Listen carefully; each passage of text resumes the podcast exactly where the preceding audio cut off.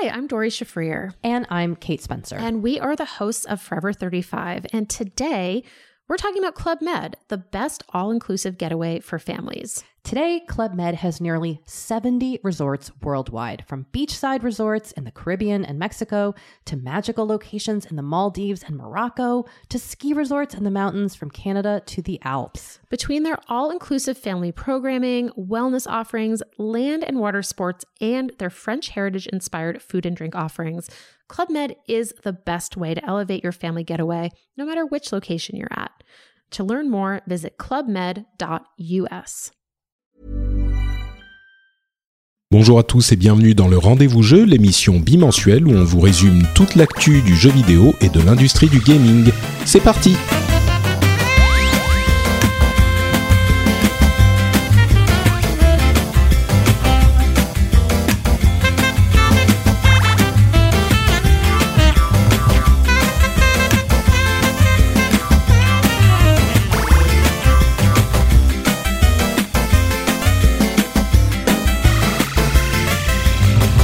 Bonjour à tous et bienvenue dans le Rendez-vous Jeu, l'émission où on vous résume toutes les deux semaines toute l'actu du jeu vidéo. Et là, on se réveille de notre torpeur post trois. On est en forme, j'espère. Je suis Patrick Béja et je suis avec mon ami qui était là avec moi depuis toujours et qui est là pour euh, qui était là pour le trois aussi. C'est J K. Comment ça va ? Bon, bah, ça va, écoute, ça me fait plaisir d'attendre depuis toujours, mais bon, c'est presque, presque ouais, ça, on a l'impression, depuis, ça fait tellement longtemps les... qu'on se connaît. Oui, c'est ça, exactement. Euh, ouais, donc, le, le, le trois, tu t'es, tu, est-ce que tu as regretté les choses que tu as dit sur le trois pendant les mmh, émissions, dans la, l'excitation? Non.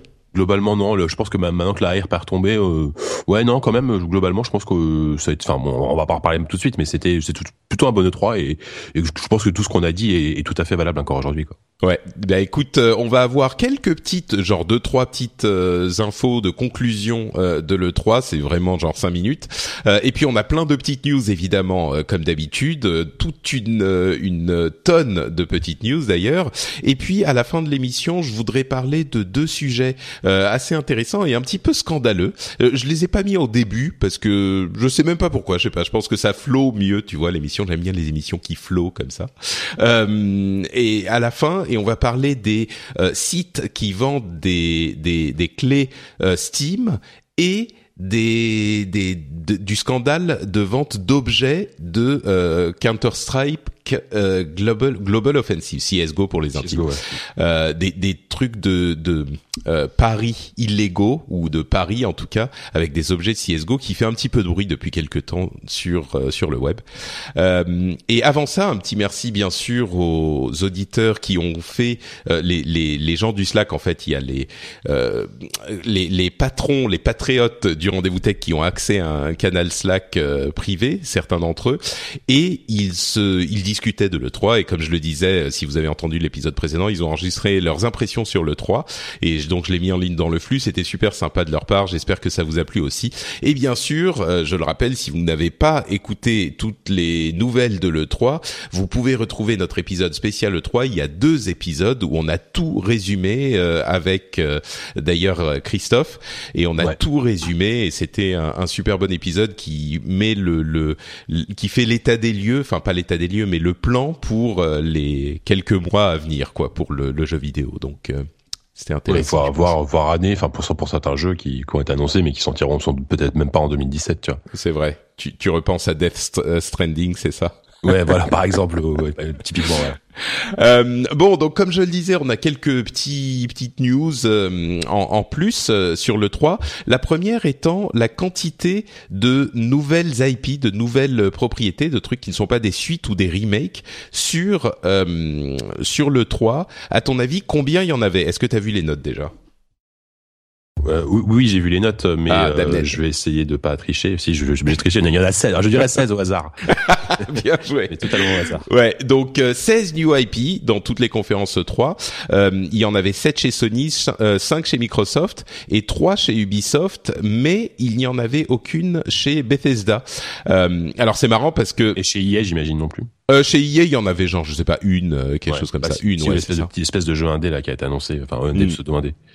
Mais euh, c'est marrant parce que Bethesda a généralement une une image de de de, de société très aimée et, euh, et tu vois qui qui qui est du côté des joueurs, et, et souvent un truc qu'on reproche aux grosses boîtes, c'est de pas créer de, de nouvelles I P. Ouais, bien sûr.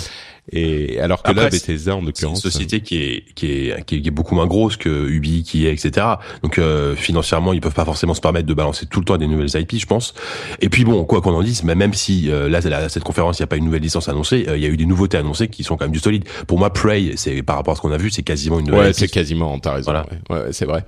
Euh, en pourcentage, on n'est quand même pas à des pourcentages incroyables de nouvelles I P, ce qui est normal, hein. Mais euh, on est à euh, quarante-quatre pour cent pour Sony euh, dans la présentation, hein, toujours à peu près à trente pour cent chez Microsoft, à peu près autant chez Ubisoft, beaucoup moins, genre quinze pour cent chez euh, E A. Donc euh, voilà. Ensuite, euh, si vous voulez euh, prendre ça pour euh, vouloir dire que on fait plus de trucs nouveaux et qu'on fait que des remakes, vous pouvez. Si vous voulez prendre ça pour euh, euh, comme preuve que en fait ici il euh, y a plein de nouvelles I P, vous pouvez aussi. Mais euh, au moins ah, vous avez des chiffres. C'est plutôt intéressant. Après, ce qu'il faudrait, ça aurait été, ce serait comparé avec les, les précédents E trois. Euh, ça me paraît plutôt un chiffre assez élevé euh, par rapport à ce qu'on a, ce qu'on a, ce dont on a l'habitude dans le jeu vidéo. Et puis c'est un ordre assez logique. Enfin, Sony en premier. C'est vrai qu'en ce moment ils sont quand même dans une vague euh, de succès et qui, qui leur permettent de financer des nouveaux projets. Euh, donc euh, ouais, ça me ça me choque pas. Je trouve ça, je trouve ça ouais. plutôt plutôt bien quoi. Bah je crois que sur l'ensemble euh, de toutes les conférences, on est à peu près à trente pour cent peut-être de nouvelles I P en mmh. moyenne sur les conférences. Euh, ce qui me paraît, euh, c'est normal. On, quand on veut taper fort, on fait. Enfin, euh, surtout pour les grosses boîtes, on va on va effectivement tabler sur des trucs qui se vendent plus. On prend des risques de temps en temps avec des nouvelles I P. trente pour cent, ça me paraît... Euh... Ouais. Ouais. C'est pas mal. Pas mal. Il faudrait peut-être faire un, une, une, un sujet spécifique sur pourquoi on fait plus de suites que de nouvelles I P, mais euh, ça serait un autre sujet. Faudra inviter un, un gars qui bosse au marketing dans une, dans, chez un éditeur qui va peut-être ouais. avoir des, des réponses précises, parce que c'est vrai que, enfin, après, euh, certains, certains s'en sont mordus les doigts. Hein, Ubisoft avec Assassin's Creed, il euh, y a eu, il y, y a eu forcément. Voilà, ils de, ont poussé des, le bouchon quand même. Oui, bien, ils ont poussé le bouchon. Exactement. Euh, la Call of, je, bon, même si ça se vend toujours très bien, ça reste pour moi des licences qui sont tout doucement sur la pente descendante. Donc, euh, à ouais. un moment donné, il faut forcément se renouveler, quoi. C'est, c'est pas le choix, quoi. Ouais, je crois qu'il y a une différence quand même entre celles qui font des séries annualisées et puis ceux qui font des nouveaux épisodes tous les trois, quatre, cinq ans. Oui, il y a des euh, G T A par exemple. Voilà, G T A ou, ou même des trucs comme Gears of War, euh, God of War, le fameux diptyque Sony Microsoft. Mmh. Euh, tu vois, c'est quand même une tous les X temps. Bon. Oui, et on est content parce que ça, souvent, étant donné que il y a trois, quatre, cinq ans qui se passe, donc il y a un gap technique qui est franchi, euh, ils ont le temps de penser des, des, ils ont le temps de penser à des nouvelles choses en termes de gameplay, en termes de mécanique de jeu.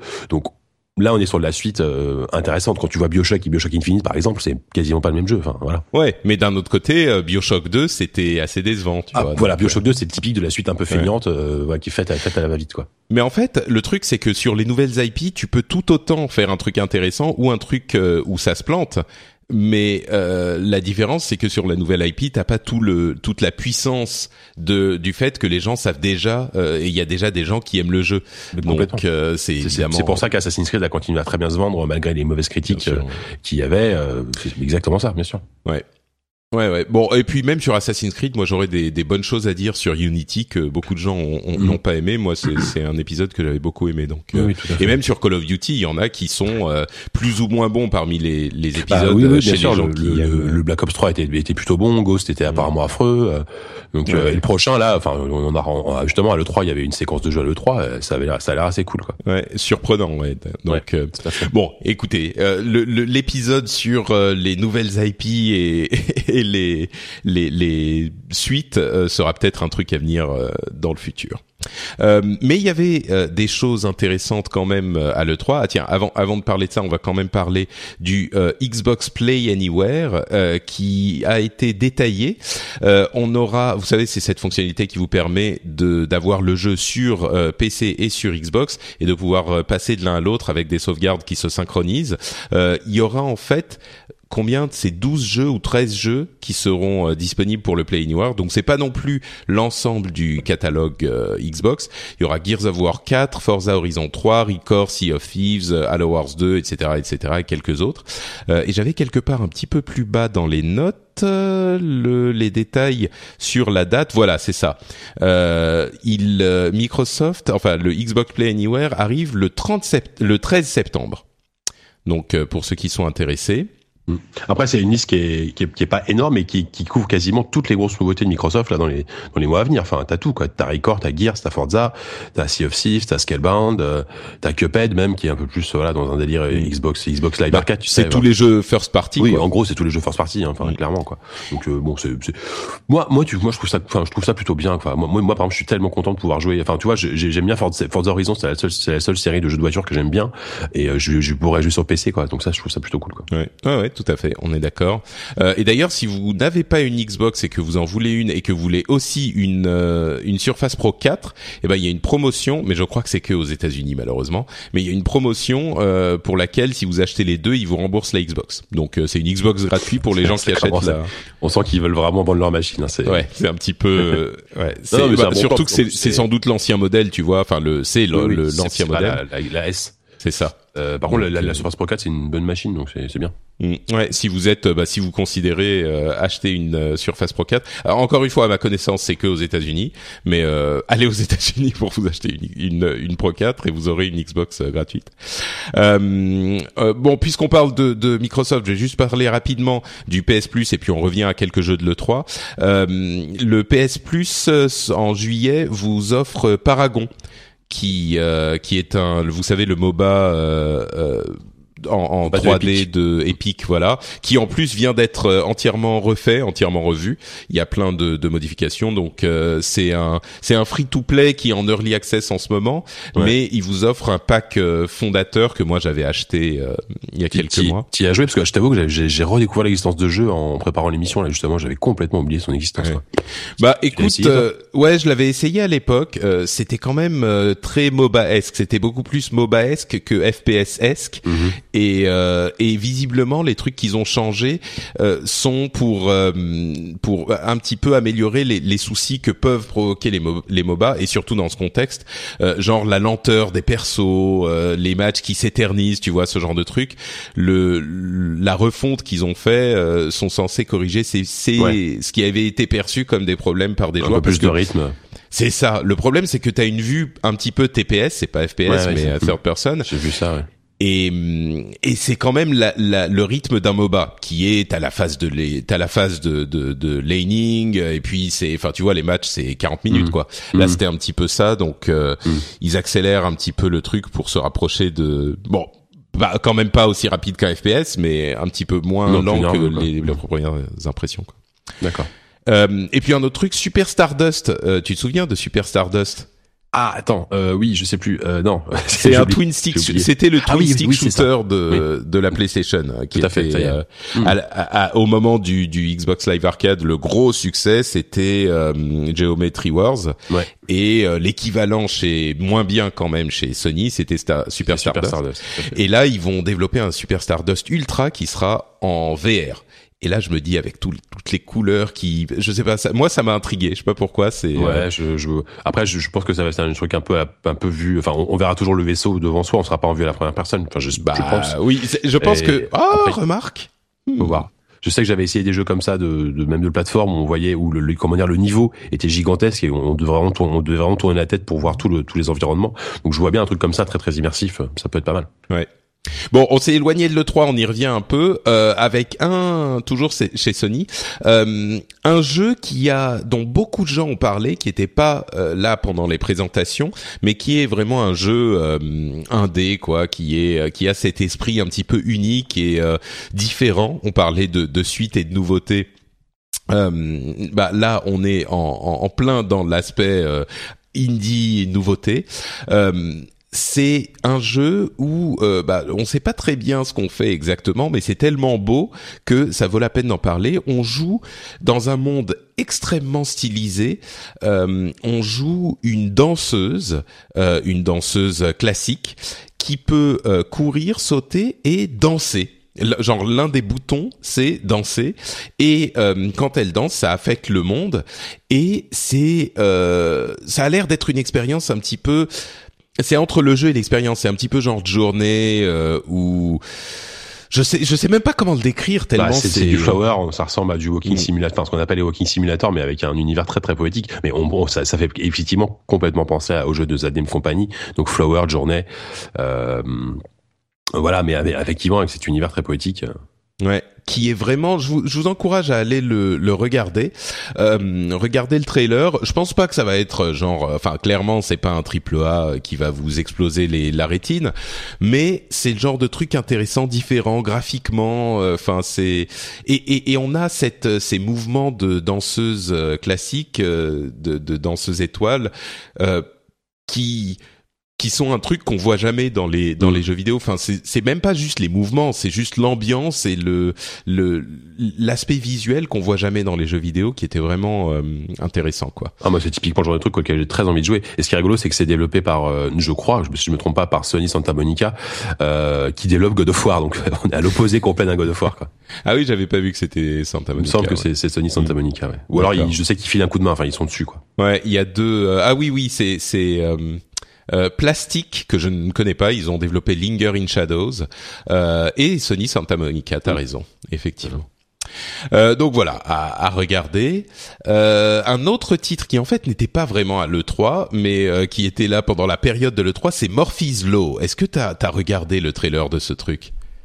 Désolé, c'est comme Super Stardust, là je découvre un peu le truc, donc euh, vas-y. Alors écoute, Murphy's Law, c'est un, un F P S euh, hyper bizarrement euh, fait. Ah oui, je vois, je vois que j'ai pas mis le bon lien dans les notes de l'émission, désolé. Euh, c'est ah hyper oui. bizarrement fait en fait. C'est un F P S euh, très simple où on n'a même pas de texture, c'est presque du du, du graphique, euh, euh, comment dire. C'est des, c'est du fil de fer un peu, non? C'est, non, pas du fil de fer, mais c'est du cel shading à la limite. Il y a ah pas oui, de texture. Avec des textures à plat, ouais, je vois. C'est ça, pleine. Voilà, des textures à plat. Et euh, en fait, euh, quand tu tires sur un ennemi, euh, c'est du euh, du du compétitif, hein, donc tu joues contre des des humains. Quand tu tires con, quand tu tires sur eux, la partie que tu touches de leur corps devient plus petite. Et la partie de ton corps qui correspond à ce, la partie que tu as touchée de leur corps grossit. Alors oh, c'est d'accord. hyper bizarre, okay. euh, d'où euh, morphisme, morphologie, tu vois.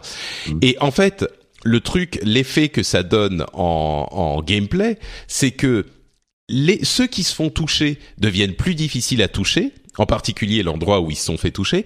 Et toi, par contre, ça devient beaucoup plus facile de toucher euh, à, cette, euh, à cet endroit. Donc si t'es super bon et que tu fais que des headshots... ta tête va devenir énorme et du coup tu vas être beaucoup plus facile à toucher. Donc il y a une sorte d'équilibrage ouais. automatique qui se fait dans le jeu euh, pour que personne ne soit trop fort ou trop faible. Mmh. Et, et ça donne des trucs super bizarres, genre si tu tires des gens dans les pieds tout le temps, tu, tu as des jambes énormes. Enfin c'est c'est bizarre, c'est clairement là encore c'est pas un jeu ouais. énorme. Mais... je suis en train de regarder le teaser en même temps que tu, tu parles là et que tu me présentes le truc. C'est, c'est vrai que c'est c'est étrange, mais c'est vraiment étrange. Et euh, alors ça a l'air un petit peu mou en termes de, de rythme, et cetera. Mais euh, le concept, enfin t'as l'impression que ça a été fait sous par, par deux mecs sous sous coke, hein, c'est pas possible quoi. Ouais ouais, un euh, petit peu, un petit peu. Mais euh, et puis c'est c'est un peu dans la vague de tous ces F P S à, à concept qui genre Superhot, bon Superhot c'est un jeu mini, c'est un jeu solo, je sais pas si t'avais entendu parler de Superhot. Oui oui bien sûr, euh, bien sûr. Voilà, c'est un jeu fantastique. Là j'imagine que ça ça va être du multijoueur hein, vu le Oui oui oui bien vu sûr. Le truc, c'est euh, mais c'est étrange effectivement. Ouais. c'est c'est, c'est très bizarre. Ouais. Et bon, effectivement, j'ai dit, j'ai dit que c'était sans texture, c'est pas tout à fait le cas, hein, mais c'est juste que non, c'est, ouais. c'est très simple. Il y a des textures, il y a, mais il est, bon, il est clairement pas très beau, quoi, le jeu, mais, euh, mais bon, voilà. Et après, tu peux te retrouver complètement immense, euh, à marcher au milieu de, de, des maps, à tirer sur des ennemis minuscules. Enfin, c'est hyper bizarre, quoi. Tu sais que ça me fait penser, en fait, à un autre jeu qui s'appelle Agarayo, euh, qui est ah, un jeu qui a cartonné en ligne. Euh, c'est un jeu, en fait, où, euh, ça, ça ressemble à un Snake, où tu dois, t'es, t'es sur une map, où et tu, tu diriges une boule, et tu dois manger les autres boules qui sont d'autres joueurs. Et plus, plus tu manges les, les boules des autres joueurs, plus tu grossis et plus tu es lent. Et donc, plus les, plus les autres joueurs peuvent te, facilement te, te, te, te viser, quoi. Donc, c'est, euh, c'est marrant, c'est un mélange d'autres plein, plein de trucs qui marchent et, euh, mais qui donnent un résultat complètement bizarre, quoi. Ouais, ouais, ouais, effectivement. Euh, ensuite, dernier petit aspect de, de l'E trois. Bon, on a on a voyagé entre l'E trois et d'autres choses, mais euh, c'est le No Man's Sky euh, qui était absent de l'E trois, et donc le développeur a annoncé que enfin il pouvait, euh, enfin il, il a il a dit qu'il pouvait enfin annoncer que le nom No Man's Sky serait euh, euh, conservé. Et c'était pas certain parce qu'ils étaient dans une dans un combat légal épique avec la société de euh, télé par satellite Sky pour pouvoir garder le nom No Man's Sky. Et parce qu'en fait, Sky est une euh, Sky, c'est la société qui a obligé euh, Microsoft à changer le nom de SkyDrive. Euh, euh, pardon, oui, c'est ça, SkyDrive ouais, qui est devenu, qui est devenu OneDrive. Exactement. Mmh. Et, euh, et et en fait, on, on en on en vient même à se demander si le délai de sortie n'était pas dû aussi ouais. à ce, ah, ce, ce ouais. ces, ces procédures ce légales, ouais. quoi. Mmh. C'est compliqué ça, ouais, ouais, bah, les, les, les, les, les noms comme ça, les, enfin les guerres de, de, de enfin des guerres, c'est, c'est, c'est comme l'histoire de King qui a voulu attaquer les, les, les gens qui faisaient des, tous les jeux en King, je crois, ou un truc comme ça, ou Saga, euh, mmh. c'était un Saga, c'était ridicule. Mais bon, après, on, en plus, c'est les lois américaines qui s'appliquent, j'imagine, pour ce genre de choses, donc. Euh, euh, bah là, c'est en Angleterre, si je ne m'abuse. Euh, oui, mais pardon, peut-être oui, qu'ils ont. La loi anglaise est peut-être ouais. très différente d'en France. Euh, là, je, je suis pas assez spécialiste, mais. Ouais, c'est. C'est, c'est vraiment, enfin, autant je comprends, il y a parfois des trucs qui peuvent, qui sont plus que justifiés, autant des trucs comme Saga ou Sky ou Scrolls pour Elder non, Scrolls. Ouais, c'est ça. Euh, enfin, pff, bon. Ça devient, ça devient ridicule, quoi. Ouais. Et donc là, euh, on le savait pas, mais ça faisait trois ans qu'ils étaient euh, en train de négocier pour cette histoire de, de nom, quoi. Donc euh, c'est Sean Murray qui l'a, mmh. qui l'a annoncé. Et là, c'est, et là, et là, c'est bon, c'est, ils ont gagné. Et là, ça. c'est bon. Ouais. ouais enfin, et ils ont, ils ont trouvé un accord euh, en dehors des tribunaux. Hein, c'est même pas, ça a pas été jusqu'au, jusqu'à un procès. Ouais, mais, ouais c'est sûr. Bon, bon bah après, après ils auraient, ils l'auraient, ils l'auraient appelé autrement. Ils auraient pu l'appeler no, no, genre No Man's Saga, tu vois. Ils auraient pas. Ouais. ça, oui, voilà. Ou uh, The Scrolls of No Man's voilà. Saga. Exactement.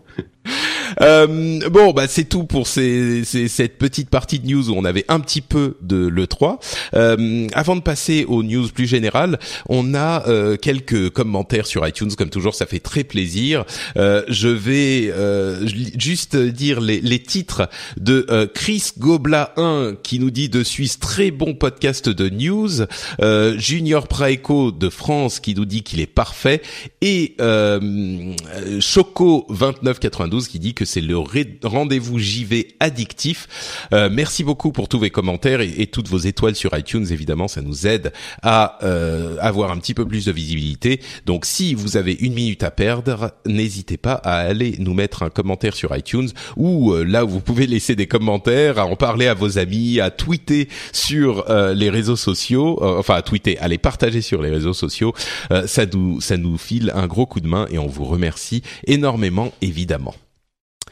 Euh, un petit peu plus de news donc. D'abord avec le mode compétitif, euh, il y a un des, des commentateurs euh, qui disait euh, très bon podcast de news pourvu qu'on aime Blizzard. Blague à part, euh, très très bonne manière, très agréable de se tenir au courant des news jeux vidéo. Bah écoutez, euh, oui bien sûr, Blizzard est l'un des plus gros éditeurs de jeux vidéo, bien sûr, donc on en parle.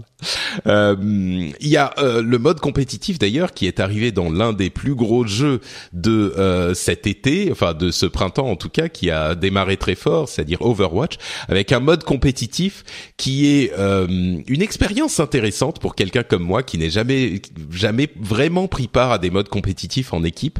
Euh, ça oscille entre désespoir total et joie euh, euh, consommée, tu vois. C'est euh, c'est très bizarre et j'ai j'ai il y, y aurait plein de choses à dire. On fait pas un podcast spécial Overwatch, donc euh, je vais pas en parler trop trop longtemps, mais euh, C'est, c'est toujours étrange de prendre part à un mode compétitif où les les les enjeux sont tellement plus élevés que dans euh, un, un truc où il y a où t'es juste euh, en train de t'amuser euh, comme ça sans conséquences, et d'avoir un mode compétitif avec une équipe quoi. Et, et parfois ça se passe très bien. Il y a des gens qui disent que ils ont eu que des expériences dramatiques. Moi, parfois ça s'est vraiment bien passé. Parfois ça s'est pas bien passé du tout. Euh, dans l'ensemble, je suis plutôt content de ma performance. Je me maintiens, mais euh, c'est, c'est très bizarre. Et parfois ça, ça m'affecte beaucoup plus que je n'aimerais le, le l'avouer quoi. Euh, je me je me m'énerve vraiment quand je perds et je dois me reprendre. Tu sais, je je dois rester zen et apprendre à respirer tout ça. Je sais pas si tu fais des des si t'aimes les les jeux compétitifs comme ça. Ou... Bah assez peu. Enfin globalement j'ai j'ai joué euh, j'ai j'ai joué à, à C S G O, j'ai joué un petit peu à Battlefield forcément, euh, ce genre de truc. Alors je, je suis pas très bon dans les jeux compétitifs et surtout je suis pas très euh, comment dire je suis pas très persévérant quoi. Donc euh, c'est oui. pas forcément mon truc. Après effectivement moi moi globalement j'ai jamais eu de, de mauvaise expérience. Après j'ai jamais joué à Dota ou à LoL qui apparemment euh, sont les pires jeux quand tu joues euh, en ligne euh, où tu te fais insulter euh, même quand t'es dans la dans dans, dans l'équipe, enfin tu vois le, même les, quand les, t'es dans l'équipe, l'équipe qui t'insulte quoi. Ouais. C'est euh, pff, c'est un peu difficile. Bon apparemment sur Heroes of the Storm c'est un peu moins euh, un peu, d'ailleurs dans les jeux bizarres en général ça a un peu moins le cas. Parce que je pense peut-être qu'ils gèrent mieux la façon dont on, dont on communique, et cetera. Euh, voilà, mais c'est vrai que bon, bah, typiquement, over, bah, là, pour revenir à Overwatch, euh, moi je m'y suis mis comme ça, son, en manière totalement dilettante. Euh, j'y joue assez peu, donc il faudrait que je m'y remette. Mais en même temps, j'ai envie de m'y remettre. Donc, euh, mais ah bon, oui, parce que tu disais que c'était pas ton truc la dernière bah, fois. Qu'on j'ai, en avait j'ai envie parlé. Quand même de, de persévérer en me disant bon, euh, peut-être que j'ai, j'ai pas, j'ai, j'ai, j'ai pas, pas, pas, j'ai pas trouvé le personnage qui m'allait, parce qu'il y a tellement de personnages différents que voilà quoi. Mmh. Euh, mais bon, c'est pas forcément le compétitif qui va me faire revenir là-dessus quoi. Ouais, je crois que t'es pas le seul, hein. Il y a des gens qui sont, les gens qui aiment le compétitif aiment beaucoup le compétitif, et ceux pour qui c'est, ils pensent que c'est pas pour eux, euh, bah c'est pas pour eux. Et euh, bon, il ouais. y a, il y a des petits soucis encore dans le mode compétitif. Je, je, oui, je crois que le dernier jeu au, auquel j'ai joué en compétitif, euh, vraiment beaucoup beaucoup, c'était Warcraft deux en LAN avec des copains quoi, tu vois. Ah oui, oui, ça effectivement ça date. C'était ouais. tellement cool, c'était trop bien quoi. Bon, et puis quand c'est avec des copains, tu vois, tu joues contre des copains, c'est pas du tout la même chose. Oui, euh, voilà. Quand t'es en LAN, tu peux te, te jeter des chips d'un, d'un poste à l'autre. Mmh. Donc euh, bon, si vous voulez plus d'infos sur euh, Overwatch et que vous parlez anglais, vous pouvez aller écouter Overwatchers, qui est mon émission euh, dédiée au sujet que je fais avec des amis.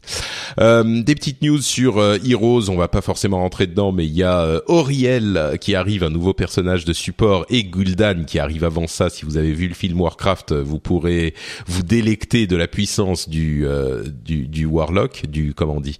Du nécromant, enfin je sais pas, je sais même plus le nom de Warlock en français. C'est pas nécromant, c'est pas nécromancien. Non, c'est, non, euh... c'est. Ah merde, ah, c'est Warlock. Ah, ouais bon, Warlock, voilà, hein, tout le monde a compris. Euh, des nouvelles euh, de Diablo. Eh bien, moi qui m'attendais à voir une annonce peut-être à la Gamescom ou à la BlizzCon, eh ben visiblement ça sent un petit peu mauvais, parce que le euh, Games Director, le directeur du jeu, Josh euh, Josh Mosquera, qui était venu après Jay, Louis, Jay Wilson sur Diablo trois et qui avait euh, euh, complètement corriger tous les problèmes qu'il y avait dans Diablo trois, a, a quitté Blizzard. Euh, il a sans doute, à mon sens, mon, mon, mon opinion, c'est qu'il a eu un... Un, une offre euh, qu'il a pas pu refuser ailleurs, je pense, et donc ils sont en train de chercher un nouveau euh, game director pour un projet Diablo qui a pas encore été annoncé. Alors on sait pas si c'est Diablo quatre. Moi je dis, je pense pas que ça soit une extension pour Diablo trois. C'est peut-être un jeu qui a rien à voir, hein, on sait pas. Mm. Mais euh... ah, en plus historiquement, il y a jamais eu deux extensions pour les Diablo. Enfin, je crois pas. Hein. J'ai pas souvenir qu'il y ait eu deux extensions pour le Diablo deux. Euh, à chaque fois, il y en a eu une et il passait, il passait toujours au Diablo quatre. Euh... C'était une autre époque aussi. Voilà. Hein, mais... Après Diablo trois est sorti, oui bien sûr. Euh, Diablo trois est sorti en deux mille douze, donc ça fait déjà euh, quatre ans. Bon, mm, ouais, ce serait pas étonnant qu'il y ait éventuellement une annonce. Bon, ça, ça m'étonnerait qu'il n'y ait pas un Diablo quatre un jour d'ailleurs. Ce serait étonnant qu'il y ait une annonce. Ce serait pas étonnant qu'il y ait une annonce peut-être d'ici un an pour un jeu qui sortira dans trois ans, tu vois, un truc comme ça quoi. Ouais, le, le truc, moi, c'est ce que, ouais, même pas. Moi, j'aurais pensé qu'il l'aurait annoncé cette année et qu'il sortirait l'année prochaine. Il y a beaucoup de gens qui disent ah mais non, c'est très, c'est trop tôt avant le, depuis la sortie de Diablo trois. Mais en fait, non, il y a que le, le problème qui s'est passé à Blizzard, et c'est peut-être le moment où je dois euh, expliquer que j'ai travaillé pour Blizzard pour être complètement éthique euh, pendant plusieurs années. Mais euh, le truc qui s'est passé, c'est que à la sortie de World of Warcraft, le jeu a eu tellement de succès que toute la société entière a dû grossir pendant des années pour s'adapter au succès de World of Warcraft. Et tout le reste a été en pause. Et donc, il y a des gens, enfin, pendant cinq six ans, tout le reste a été en pause. Et il y a plein de gens qui ont l'impression que du coup, les jeux qui euh, ne sortent pas pendant dix ans, c'est normal chez Blizzard. Mais non, avant la sortie de World of Warcraft, euh, il y avait euh, des suites ou des nouveaux épisodes d'un jeu tous les deux trois ans, quoi. C'est T'es, tu, tu ouais, finis un jeu, tu travailles trois ans sur le suivant ou quatre mmh. ans, et puis tu sors le suivant, c'est normal. Et, et, puis, et là, euh, avec un Diablo trois euh, euh, qui, qui a quatre ans, si tu sors, si tu annonces Diablo quatre maintenant et puis tu le sors l'année prochaine, cinq ans c'est normal. Et puis oui, ils, je pense qu'ils avaient prévu de faire plusieurs extensions sur Diablo trois, mmh. mais à mon sens, vu comment il il euh, il tire sur les systèmes de jeu de Diablo trois aujourd'hui, avec euh, la, la, l'augmentation de la difficulté, euh, ils ont là des torment, les les modes torment, euh, tourment pardon, qui vont jusqu'à tourment treize, alors qu'au début il y en avait genre je sais plus cinq ou six. Euh, ça tire tellement sur les systèmes, à mon avis, ils, ils vont vers un reset. Ils font ça parce qu'ils mmh. savent qu'il va y avoir un reset avec Diablo quatre, quoi. Oui, c'est ça. Puis enfin, c'est vrai qu'en même temps, ils, ils ils ont tellement fait vivre le jeu là que que bah, maintenant le, le, le, le, le disons qu'il y a eu, il y a eu tellement, disons que Diablo trois a eu plusieurs vies quoi. Euh, c'est c'est ouais. clairement c'est clairement ça. Et puis c'est vrai qu'en plus euh, Diablo trois surtout il a été annoncé extrêmement tôt. Euh, je crois que c'était en deux mille neuf l'annonce, il me semble, si je me trompe Quelque pas. Quelque chose comme ça. Ouais. Donc un jeu qui est sorti trois ans après, c'est quand même. Donc c'est pour ça qu'on a l'impression que c'est sorti il y a des années, mais non, parce qu'il existe depuis très longtemps officiellement, mais voilà. Ouais. Ouais, ouais. Donc bon, en tout cas, l'avenir de la série Diablo pour le moment est un petit peu euh, dans la brume, on va dire. Euh, enfin, l'avenir, je dirais, euh, c'est sûr qu'il va y en avoir un. On sait juste pas quand. Oui, voilà. euh, euh, dernière chose. Euh, Pour passer à, au jeu suivant dont on veut parler, euh, il y a quelqu'un qui a fait un mod sur Street Fighter V, un mod où euh, le personnage de Street Fighter V, Cammy, euh, a une euh, un skin de Tracer de Overwatch. C'est-à-dire que c'est pas qu'il a ajouté un personnage différent euh, qui serait Tracer dans Street Fighter, c'est qu'il a juste mis une skin de Tracer sur Cammy, et c'est juste le personnage Cammy, mais il n'empêche, quand tu vois vois ça, moi qui euh, adore les jeux Blizzard et qui adore euh, les les jeux de combat, je me dis, tu vois la vidéo de euh, de de de Tracer en fait qui se bat contre Tracer avec les mouvements de Cammy, mais c'est impossible de pas vouloir un jeu de combat Blizzard. Et déjà que moi j'en voulais un, j'en veux un depuis des années pour voir ce que Blizzard ferait avec le style jeu de combat, parce qu'ils ils, ils font toujours des choses intéressantes avec des styles déjà établis. Là, ça me ça me donne une envie totalement irrépressible de voir ce que ça donnerait. Je sais pas si t'as ouais. vu la vidéo, toi. Euh, ouais, vite fait. C'est vrai que c'est c'est, c'est plutôt c'est plutôt sexy, hein. Ça, c'est c'est sûr. Et puis bon, bah on est on est sur un genre que dont, dont auquel Blizzard n'a jamais touché. Après, bon, hein, euh, ce serait on, on pense qu'on en est loin et c'est, c'est loin d'être d'être, d'être certain. Mais c'est vrai que quand quand on les a vus arriver sur des F P S, on était super étonnés parce que Blizzard à la base c'était pas du tout un studio qui faisait ça. Euh, bon, bon, pourquoi pas un jour. Après, est-ce que le jeu est-ce que est-ce que le jeu de combat est suffisamment populaire pour que Blizzard s'y mette? Je suis peut-être pas sûr. Eh ben écoute, peut-être que les choses vont changer cet été puisque la grosse mise à jour de Street Fighter V, n'est-ce pas ? La grosse mise à jour de Street Fighter V est enfin arrivée. C'est la mise à jour avec... Euh, en fait, le jeu est à peu près fini. C'est, c'est maintenant, enfin, tu vois, euh, trois mois après la sortie. Il est sorti il y a, il y a trois mois à peu près, ouais. C'est ça, ouais. Euh, enfin, en même temps, à peu près fini. J'ai demandé aux auditeurs euh, sur Twitter si le, le jeu était enfin euh, terminé. Et euh, alors, il y a, j'ai mis trois réponses. Il est enfin prêt. Il y a encore du boulot et je sais pas, mais je réponds quand même. Alors. Évidemment, on a eu cent cinquante votes seulement, hein, c'était le week-end, mais euh, la plupart des gens ont répondu « je sais pas, mais je réponds quand même », ok. Forcément. euh, souvent, les gens répondent la, la, la réponse la plus bête. Hein. C'est sûr, ouais, non, mais c'est normal. Euh, il y a six pour cent des gens qui ont dit « il est enfin prêt » et dix-neuf pour cent des gens qui disent « il y a encore du boulot », en particulier sur l'aspect euh, euh, netcode et combat en ligne. Euh, donc bon, visiblement, c'est pas encore complètement fait, mais... Euh, Le, le mode histoire, euh, j'ai pu y jouer un petit peu.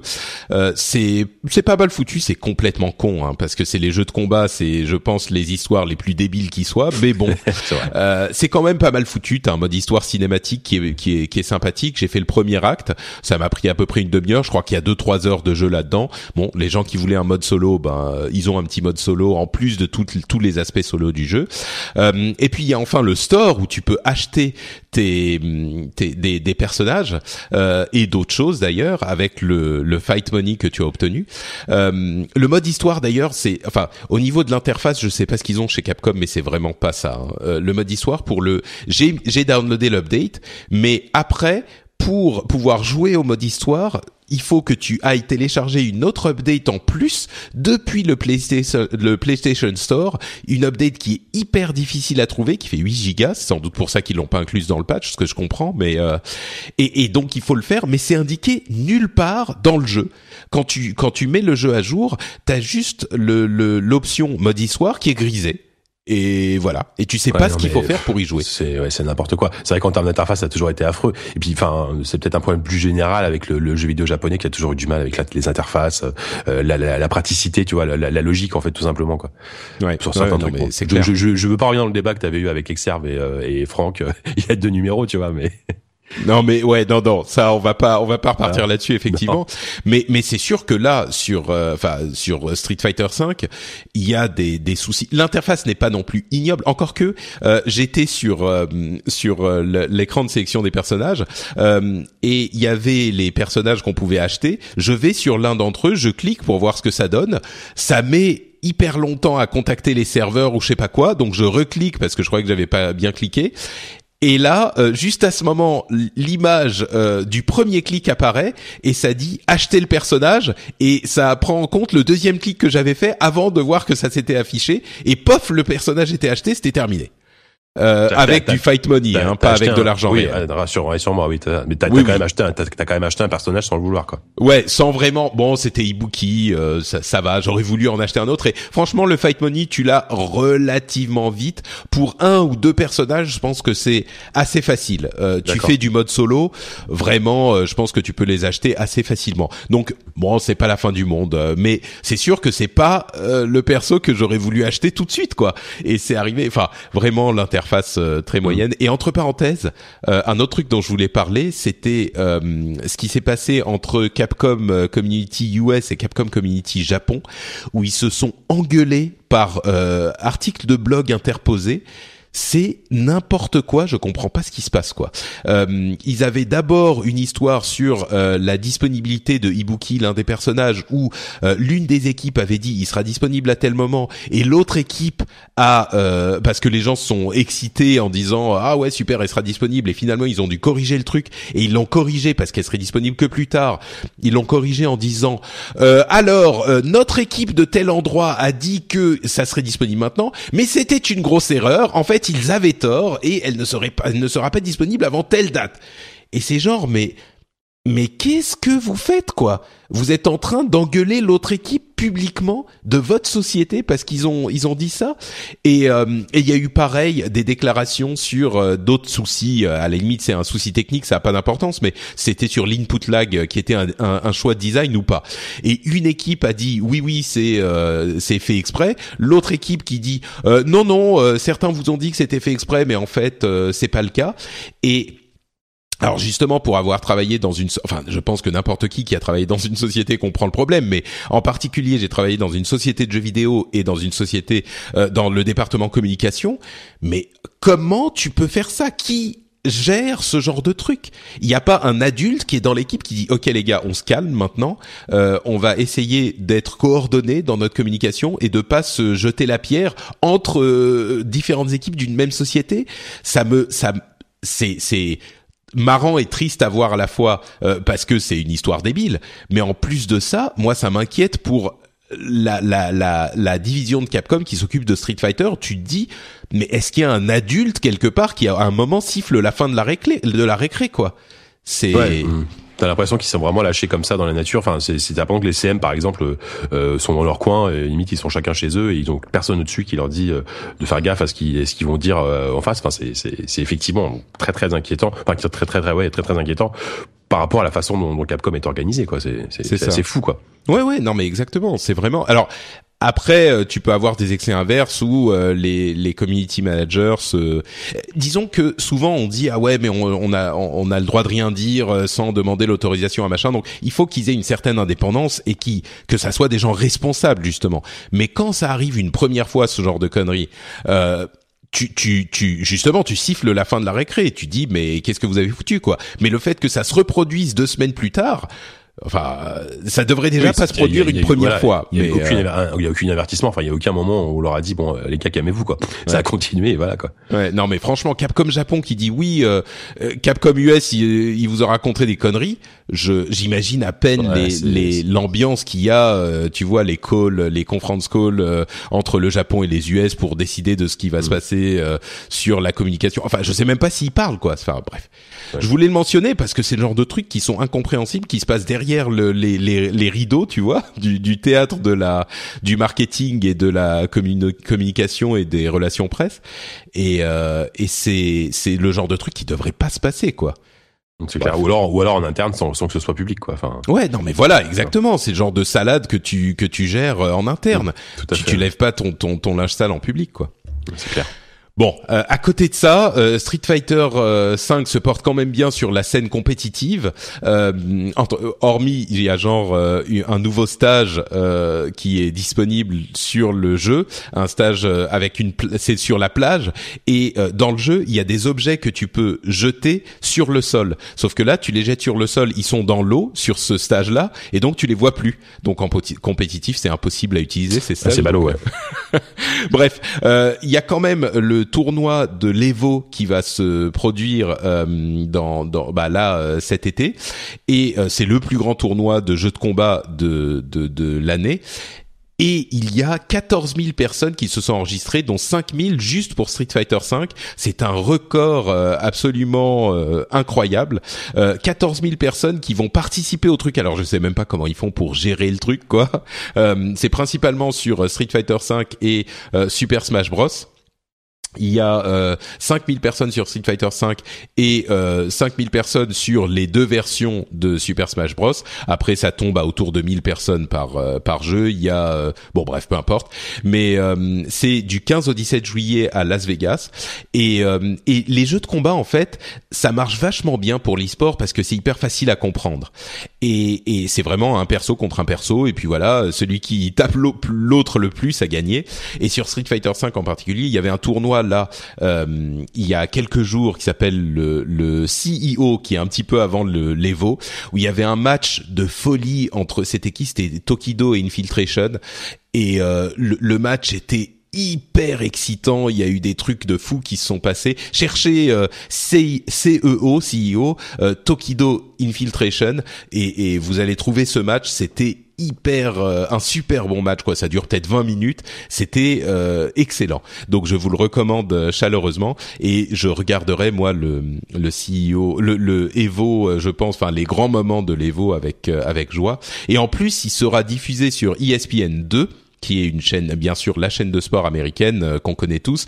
Euh, la, la finale de Street Fighter V sera sur E S P N deux. Donc, encore une fois, Street Fighter est dans cette position hyper bizarre où ils ont raté le lancement, clairement, euh, parce qu'il n'y avait pas de contenu autre que le jeu lui-même, le cœur du jeu, du jeu de combat euh, e-sport.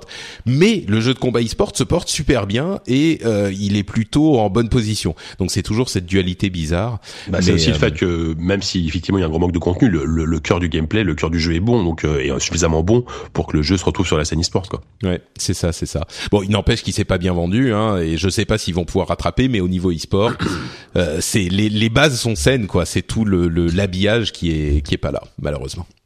Et encore que maintenant il y est, maintenant il est à peu près là. Donc, euh, je sais pas s'ils ont enfin corrigé le problème des des euh, des gens qui déconnectent quand ils perdent. Je crois que c'est le cas, mais euh, je suis même pas complètement complètement sûr. Euh, enfin bref, moi euh, je, je vais retourner y jouer, mais c'est mon problème. J'ai trop de jeux auxquels je veux jouer, quoi. Et, et c'est des jeux compétitifs.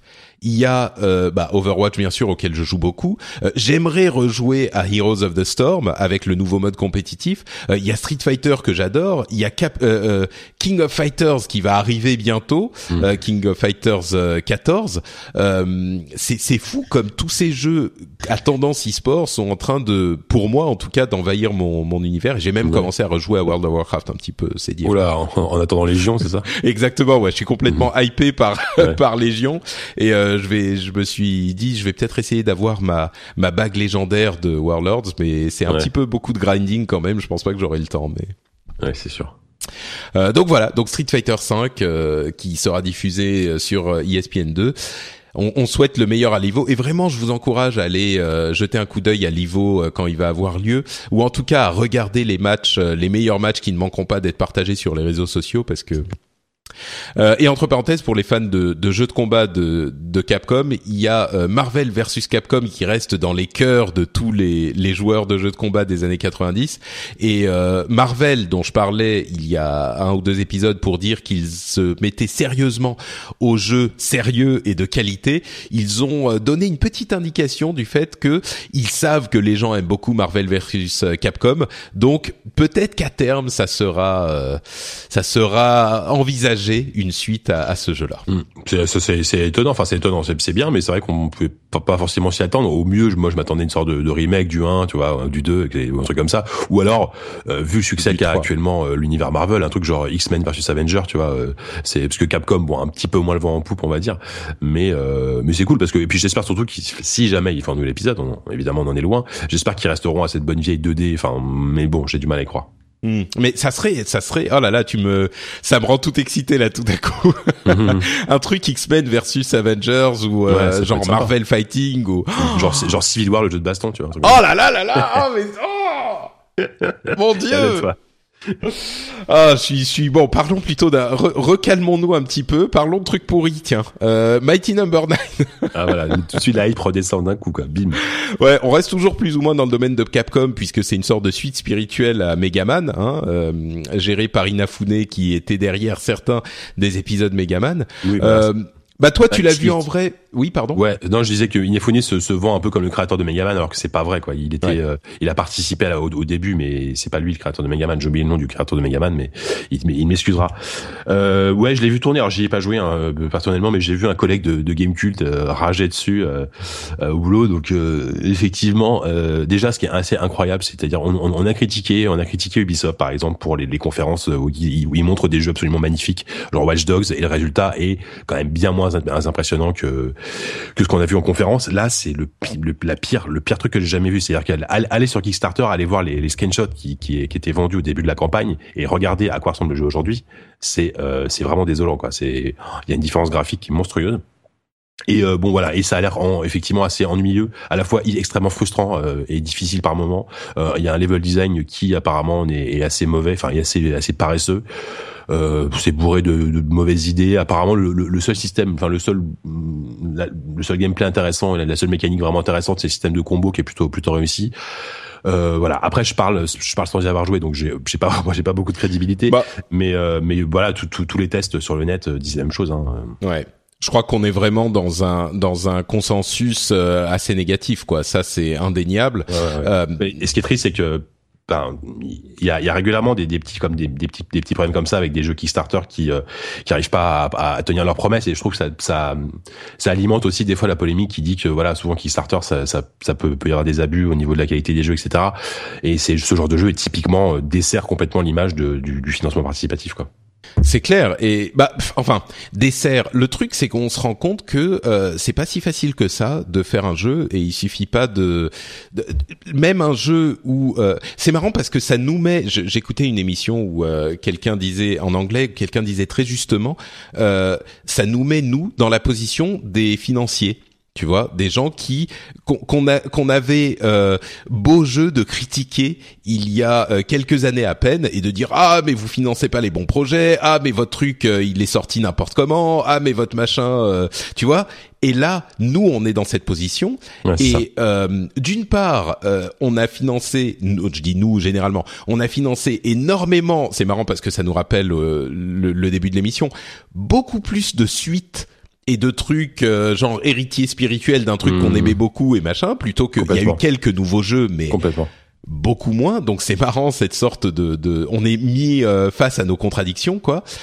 Et puis on se rend compte que c'est pas facile, quoi. Il y a plein de jeux qui sont sortis qui n'ont pas tenu leurs promesses. Euh, il y a plein de jeux qui sont pas encore sortis, qui auraient dû sortir il y a longtemps. Mmh. Euh, et et on, on voit sur les statistiques de Kickstarter que les financements de jeux vidéo euh, sur Kickstarter, la mode est un petit peu en train de retomber. Euh, je pense pas que ça va disparaître du tout, hein, c'est pas ça. Mais il y a une sorte d'emballement il y a quelques années euh, mmh. qui n'a pas du tout continué aujourd'hui. Et les les les, les financements des jeux vidéo euh, sur Kickstarter on, on, sont, sont clairement en train de chuter en deux mille seize. Ouais, c'est, quoi. C'est dommage parce que malgré tout derrière euh, effectivement t'as, t'as forcément l'attrait. Au début on va te dire oui, c'est le mec qui a fait euh, les mecs qui ont fait euh, Pillars, enfin, Pillars, Pillars of Eternity, c'est le successeur de Baldur's Gate. Alors là tous les P C istes vont se jeter dessus, c'est, c'est évident. Mighty no. neuf c'est, c'est, c'est le successeur de Megaman, donc on peut comprendre le succès de leur campagne. Après derrière t'as, t'as des petites perles qui ont, qui ont heureusement ont réussi à, à, à se financer comme, comme Superhot qui est un jeu Kickstarter euh, où il, il, il parle à Drifter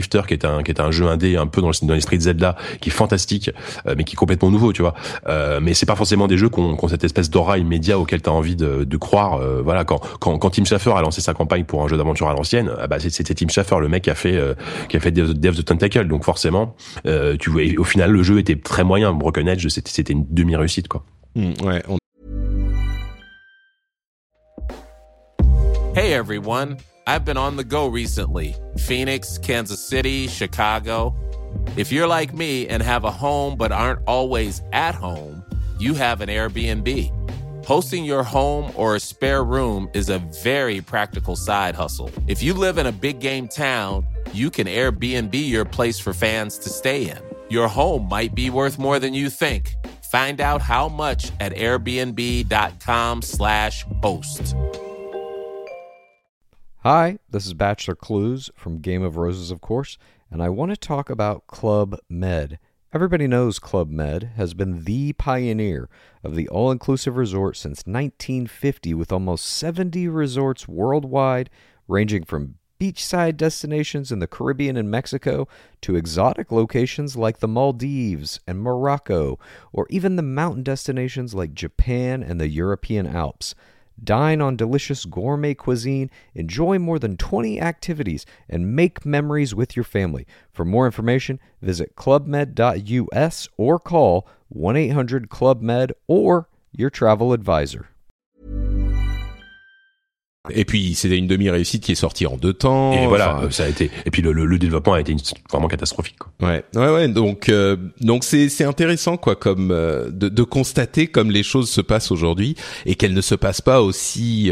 Enfin, euh, on peut en tirer toutes les leçons qu'on veut, mais mais l'une des leçons, c'est effectivement que c'est facile d'être euh, le le développeur euh, derrière son son clavier à expliquer à tout le monde sur Internet comment il faut faire les choses.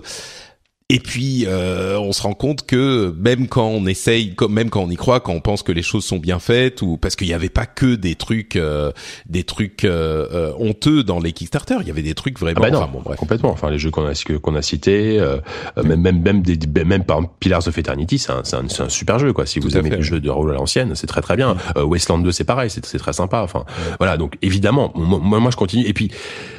Euh, Souvent les gens pensent, enfin, on a l'impression que euh, Kickstarter c'est euh, une façon de précommander un jeu. C'est pas ça. C'est une Kickstarter, c'est une façon de soutenir un projet qui t'intéresse, qui, qui te plaît. Et il faut, il faut pas t'attendre à forcément un résultat incroyable. Il, il, il c'est, enfin, je veux dire, c'est, c'est comme un investisseur dans la Silicon Valley. Il va mettre des billes dans, dans une société. C'est pas sûr qu'il récupère son argent, quoi. Donc voilà, c'est c'est une façon de soutenir. Euh, moi, j'ai soutenu aussi Thimbleweed Park, le jeu de Ron Gilbert, donc qui est un jeu d'aventure à l'ancienne. Le jeu, ça fait, ça fait deux ans qu'il est, qu'il est en développement. Il va être repoussé de six mois. Je m'en fous, tu vois. Il arrivera quand il arrivera. Euh, à la base, c'était pas pour, c'était pas tant pour avoir le jeu. C'était tant, c'était pour soutenir un mec que, que j'aime bien, quoi. Ouais. Non, mais t'as raison. C'est, c'est bon de le rappeler, peut-être. Kickstarter, d'ailleurs, ça veut dire euh, aide à l'amorçage. Euh, ouais, c'est c'est ça, pas, ouais. c'est pas, j'achète le jeu qui va être fait. C'est j'aide à amorcer votre projet. C'est même pas, parce que d'ailleurs, euh, je, je me demande si on n'a pas l'idée que le, le financement Kickstarter devrait suffire, genre tu demandes euh, euh, trois millions et euh, ça te suffit pour faire le jeu. Même dans le nom de Kickstarter, c'est, c'est tu amorces le truc. Donc mmh, quand on se dit, oh, euh, il prend de l'argent et puis il va chercher du financement ailleurs. Bah oui, bah, mais trois millions, c'est rien pour un jeu. Enfin, ça dépend du jeu, mais... Oui, mais ça oui. dépend du jeu, mais souvent, c'est pas grand-chose. Mais, mais même dans l'esprit, tu vois, on devrait pas se... se, se... Je sais pas, on, on est genre un, toujours un petit peu outré quand quelqu'un euh, fait une partie du financement sur Kickstarter et puis il dit ah oui mais ça nous aide à montrer qu'il y a de l'intérêt pour le jeu et donc ça nous aide à avoir plus de financement. C'est un peu genre on est on est un peu genre euh, ouais euh, c'est un peu limite ce que tu fais gars, euh, on, a, mmh. on t'a donné de l'argent. C'est, mais non mais c'est exactement c'est dans le nom quoi. Bien Alors sûr. Ensuite ça dépend des promesses qu'ils font mais euh... voilà c'est ça mais ouais. il y a il, je pense qu'il y a des abus des deux côtés de la enfin, des, des, ouais. des deux côtés des camps enfin à la fois parmi les gens qui financent qui voilà je je vais pas redire ce que je viens de dire mais qui qui qui avant tout doivent penser qu'ils doivent qu'ils soutiennent quelque chose mmh. et de l'autre côté évidemment des des, des développements qui n'en finissent pas des mecs qui se barrent avec la caisse il y en a eu enfin voilà des trucs ouais, c'est sont délirants quoi. Mais je crois qu'on est un petit peu en train de, de revenir sur terre quoi avec Kickstarter. Ouais, Maintenant ouais, on ça, sait. Ouais. Maintenant, on peut plus dire que on savait pas ou qu'on a été trompé. Maintenant, euh, franchement, euh, si tu suis de un tout petit peu de très loin le jeu vidéo, bah tu sais. Donc, euh, tout à fait. Euh, et bon, petite euh, petite note positive quand même sur les projets en ce moment sur Kickstarter. La démo de Bloodstained, qui est le jeu, l'un des jeux auxquels j'ai participé, euh, est enfin est disponible pour certains backers qui ont donné une certaine somme, pas moi. Mais les retours sont relativement positifs.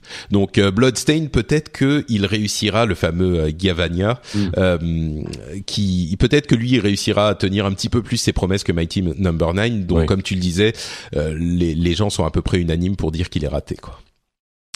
Euh, Oculus a euh, débloqué les D R M de son casque.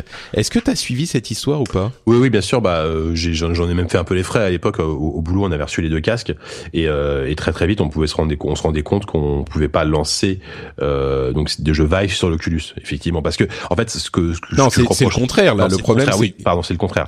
Euh, attends, c'est le contraire, c'est-à-dire C'est-à-dire tu... que les jeux développés exclusivement pour le Rift ne sont pas censés être euh, utilisables sur sur le H T C oui, pardon, Vive. Oui, voilà, c'est ça. Parce qu'effectivement, Oculus est arrivé avec un, c'est un écosystème extrêmement fermé, avec un store propriétaire, avec une interface propriétaire. Enfin, t'avais l'impression d'être chez Apple, quoi. Et donc, c'était très, très, très, très, très compliqué. Si tu voulais lancer en plus des applications euh, qui venaient hors store, c'était, c'était la tannée, quoi.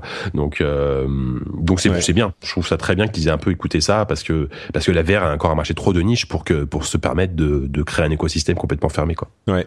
Et en l'occurrence, donc, c'est la possibilité. Il y avait un outil euh, tiers qui avait été développé pour lancer les jeux Oculus sur Vive, et du coup Oculus avait euh, fermé le, l'écosystème en euh, faisant une vérification matérielle du casque, et là ils ont supprimé la vérification matérielle, et donc il est possible avec un tout petit peu de bidouille de faire lancer les jeux euh, les jeux Rift sur Vive. Euh, donc euh, voilà, c'est c'est en fait le truc, c'est qu'ils étaient en train de se prendre un tel bad buzz, parce qu'en plus on parlait de Kickstarter. euh, euh, Palmer Luckey avait dit qu'il était entièrement pour les systèmes ouverts, qu'il voulait pas fermer ouais, les voilà. trucs, que lui si si la V R marchait il était content, et bien sûr depuis le rachat chez, par Facebook les choses ont changé un petit peu. Euh, peut-être jette la pierre à Facebook, ça, ça se trouve c'est eux qui se sont rendus compte ou mmh. qui ont dé- changé de, de direction, on sait pas, mais euh, mais oui, donc là ils ont refait un petit pas vers l'ouverture, ce qui est euh, ce qui a été apprécié, et je pense que c'était par, à cause du bad buzz, quoi. Les gens étaient en train ah, de oui, se dire ça, mais, oui. euh, je pense qu'au bout d'un moment tout, tout le monde a gueulé, ils ont fini par céder, quoi. Ouais. Et, et plus que gueuler, je pense que les gens oui. se disaient mais euh, mmh. c'est c'est pas la peine d'aller chez Oculus, on va chez chez dans un système bah. plus ouvert, et comme tu le disais, l'écosystème est beaucoup trop jeune encore pour mmh. se permettre ce genre de de bien sûr, le genre où ils ont ils domineront le marché, ou que où ils pourront éventuellement se permettre ce genre de choses, mais là là c'est pas possible. Ouais. Euh, la Paris Games Week est en train de grandir, elle va encore s'agrandir, euh, c'est vraiment, c'est en train de, de rivaliser avec le la Gamescom, qui est le plus gros festival de, de jeux vidéo au monde, hein, vraiment. Euh, là, ils s'étendent encore, ils ont trente pour cent de surface en plus, euh, c'est c'est énorme. Et ah, c'est pas mal, ouais. Ouais, pour ceux qui veulent euh, aller à la Paris Games Week, c'est du vingt-sept au trente et un octobre, euh, à Paris bien sûr, et entre parenthèses, il y aura euh, Breath of the Wild, euh, Zelda Breath of the Wild, qui sera disponible à, c'est pas, euh, à la Japan Expo, non? Ah c'est... merde, mais non, c'est, mais c'est je crois qu'il sera à la Paris Games Week. Oui, c'est aussi. Possible aussi, hein, oui, en même temps, mais... Il sera à la Paris Games Week, euh, et on ne sait pas encore si Sony fera sa conférence à la Gamescom, parce qu'ils font une conférence de, de, de, d'automne euh, à la Gamescom ou à la Paris Games Week euh, comme l'année dernière. Bah oui, c'est, c'est, c'est... c'est intéressant, c'est intéressant de voir si effectivement ils laissent ils laissent tomber la Gamescom. Historiquement, bon, c'était la première fois l'année dernière, mais c'était quand même assez un, un événement, hein, et au profit de Paris. Euh, bon, à voir. Ouais. Euh, j'imagine que toi tu y seras à la Paris Games Week. Oui, j'y, bah, j'y ferai un tour sans doute. Bah, y a, enfin, ce qui est bien, c'est que pour les journalistes, c'est toujours une, une demi-journée ou une journée, je crois, presse avant l'ouverture du salon. Donc, ça permet de, de voir le truc dans de bonnes conditions. Et juste, je rajoute, j'ai, j'ai vu l'info passer à la Japan Expo aussi. Il y aura Zelda, donc ça c'est cool. Il y aura aussi euh, le P S V R qui sera montré avec euh, Resident Evil sept en V R euh, jouable. Donc, ça peut, ça peut être intéressant d'essayer. Euh, d'essayer ah bah ça, écoute, quoi. Je vais prendre mon billet. Très bien. Voilà. euh, ouais, je, je, je suis. J'aurais bien, j'aimerais bien y aller à la Paris Games Week. Je sais pas si je pourrais, je pense pas que j'aurai le temps. Euh, ouais, t'essaies de que... t'inscrire à la soirée presse, sinon je sais pas si tu... Non, bah je pourrais, je pourrais bien oui, sûr, voilà. mais euh, enfin je pense, mais euh, mais je je sais pas si j'aurai le temps, et puis je vais à, à la BlizzCon juste après, donc ah, oui. euh, c'est un petit peu beaucoup de choses à faire, mais c'est bon. Sûr. On aura on aura évidemment euh, les les infos sur tout ce qui se passe grâce à nos envoyés spéciaux. Euh, C'était la, la, l'année dernière, j'avais essayé la, le P S V R à la Paris Game Week, Games mmh. Week, et c'est là que j'avais été vraiment convaincu par le truc. Donc euh... ah bah c'est bien. Mmh.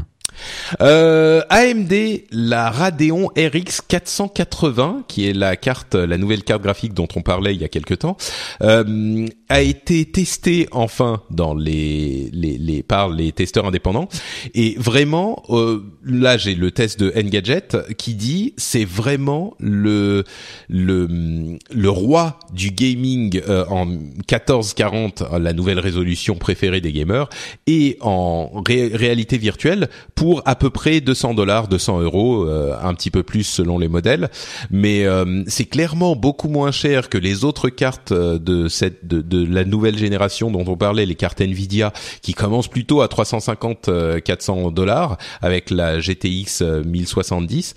Euh, donc là, il y a un vrai compétiteur pour des prix un petit peu plus raisonnables. Si vous voulez pas mettre le prix d'une console entière dans une carte graphique, juste la moitié du prix d'une console. Euh, bah vous pouvez regarder du côté d'A M D, visiblement elles sont assez performantes. Bah c'est, c'est bien qu'ils arrivent à se positionner sur un créneau un peu milieu de gamme, parce que sur le haut de gamme, malheureusement, ça fait des années qu'ils se font bouffer par Nvidia. Là, enfin, voilà, en termes de perf, la dix soixante-dix, dix quatre-vingts, ça reste largement supérieur. Mais bon, la dix soixante-dix, je crois que c'est quatre cents, cinq cents euros. Donc voilà, disons que si on arrive à avoir une carte qui, qui fait de la V R dans de bonnes conditions à, à deux cent cinquante euros, c'est, c'est bien. Ouais. Après, je pense que Nvidia va contre-attaquer soit en baissant le prix des dix soixante-dix, soit bah, en la... sortant les dix soixante. Voilà, c'est ça. Oui. À mon avis, euh, ils vont pas se laisser faire, quoi. Ouais, ouais. Euh, à propos de pas se laisser faire, euh, Vivendi a dépassé les vingt pour cent de, dans le capital d'Ubisoft. Donc, euh, l'ogre continue à grignoter, euh, ouais, peu à peu. Ouais, ouais, c'est ouais, ouais. Le, la saga de deux mille seize, quoi. Euh, et entre parenthèses, tout le board de Gameloft a démissionné. Donc c'est, comme ça, tranquille, voilà. Voilà, c'est... démission complète. Euh, ouais. ils, ils ont dit on peut pas travailler avec un, un euh, propriétaire qui n'a pas une vision euh, stratégique, artistique euh, cohérente avec nos objectifs. Et tout le board s'est ouais. barré. Enfin, la vision artistique chez Gameloft, euh, bon, faut pas non plus déconner, sans vouloir être méchant, mais bon. Ouais, ça, bah, bah, enfin, disons que les, leurs jeux ont toujours été euh, des clones, des clones plus ou moins inspirés de, d'autres choses. Hein, on va pas se mentir. Hein. Ouais, c'est, c'est, ah, c'est après, je sais, par contre, je sais pas du tout le cas chez Ubi, hein. Moi, enfin, disons que je suis beaucoup plus inclin d'un rachat de, d'Ubi par Vivendi que de Gameloft par Vivendi, tu vois. On est d'accord. Oui, oui, tout à fait. Disons que Gameloft, ça va pas nous, nous, nous en tant que, euh, core gamer nous, ass- nous affecter énormément. Euh, c'est Ubi, ça, ouais. Par contre, euh, ouais, bon. Ils continuent à dire chez Vivendi qu'ils veulent pas de, de faire de, de, oui. de, d'O P A, hein. Tout à fait, ouais, euh, mais bon. Ouais, c'est ouais. Même. Ça sent. J'ai du mal à y croire, quoi. Euh, Écoute, pour te détendre, tu vas pouvoir aller regarder des gens manger sur Twitch. T'es content? Ah bah, c'est super. Non, c'est très. Bah déjà que des gens nous, enfin, je pense qu'on nous, nous regarde boire quand on fait des Q S D sur Twitch. Alors je sais. Bah c'est surtout pour manger. Une émission où vous parlez de jeux vidéo, on va dire. Oui, voilà. Donc, ah, là, là on peut, on peut, ils peuvent genre juste manger, quoi. Ouais, c'est ouais, ouais. Ah, en ouais, fait, il y a une nouvelle catégorie. Il y a un truc qui est très populaire, en particulier visiblement en Corée. C'est des gens qui mangent devant la caméra et qui mangent énormément de bouffe. C'est presque malsain, quoi. Euh, et qui, les, des gens les regardent manger. En fait, moi, je me disais au début, ah, mais ça peut être marrant, tu vois. Tu, tu dînes, tu prends ton dîner et puis tu dînes avec des potes, enfin avec des gens et tu discutes au lieu de faire ça tout seul chez toi. Bah, t'as une communauté en ligne, tu fais ça avec eux.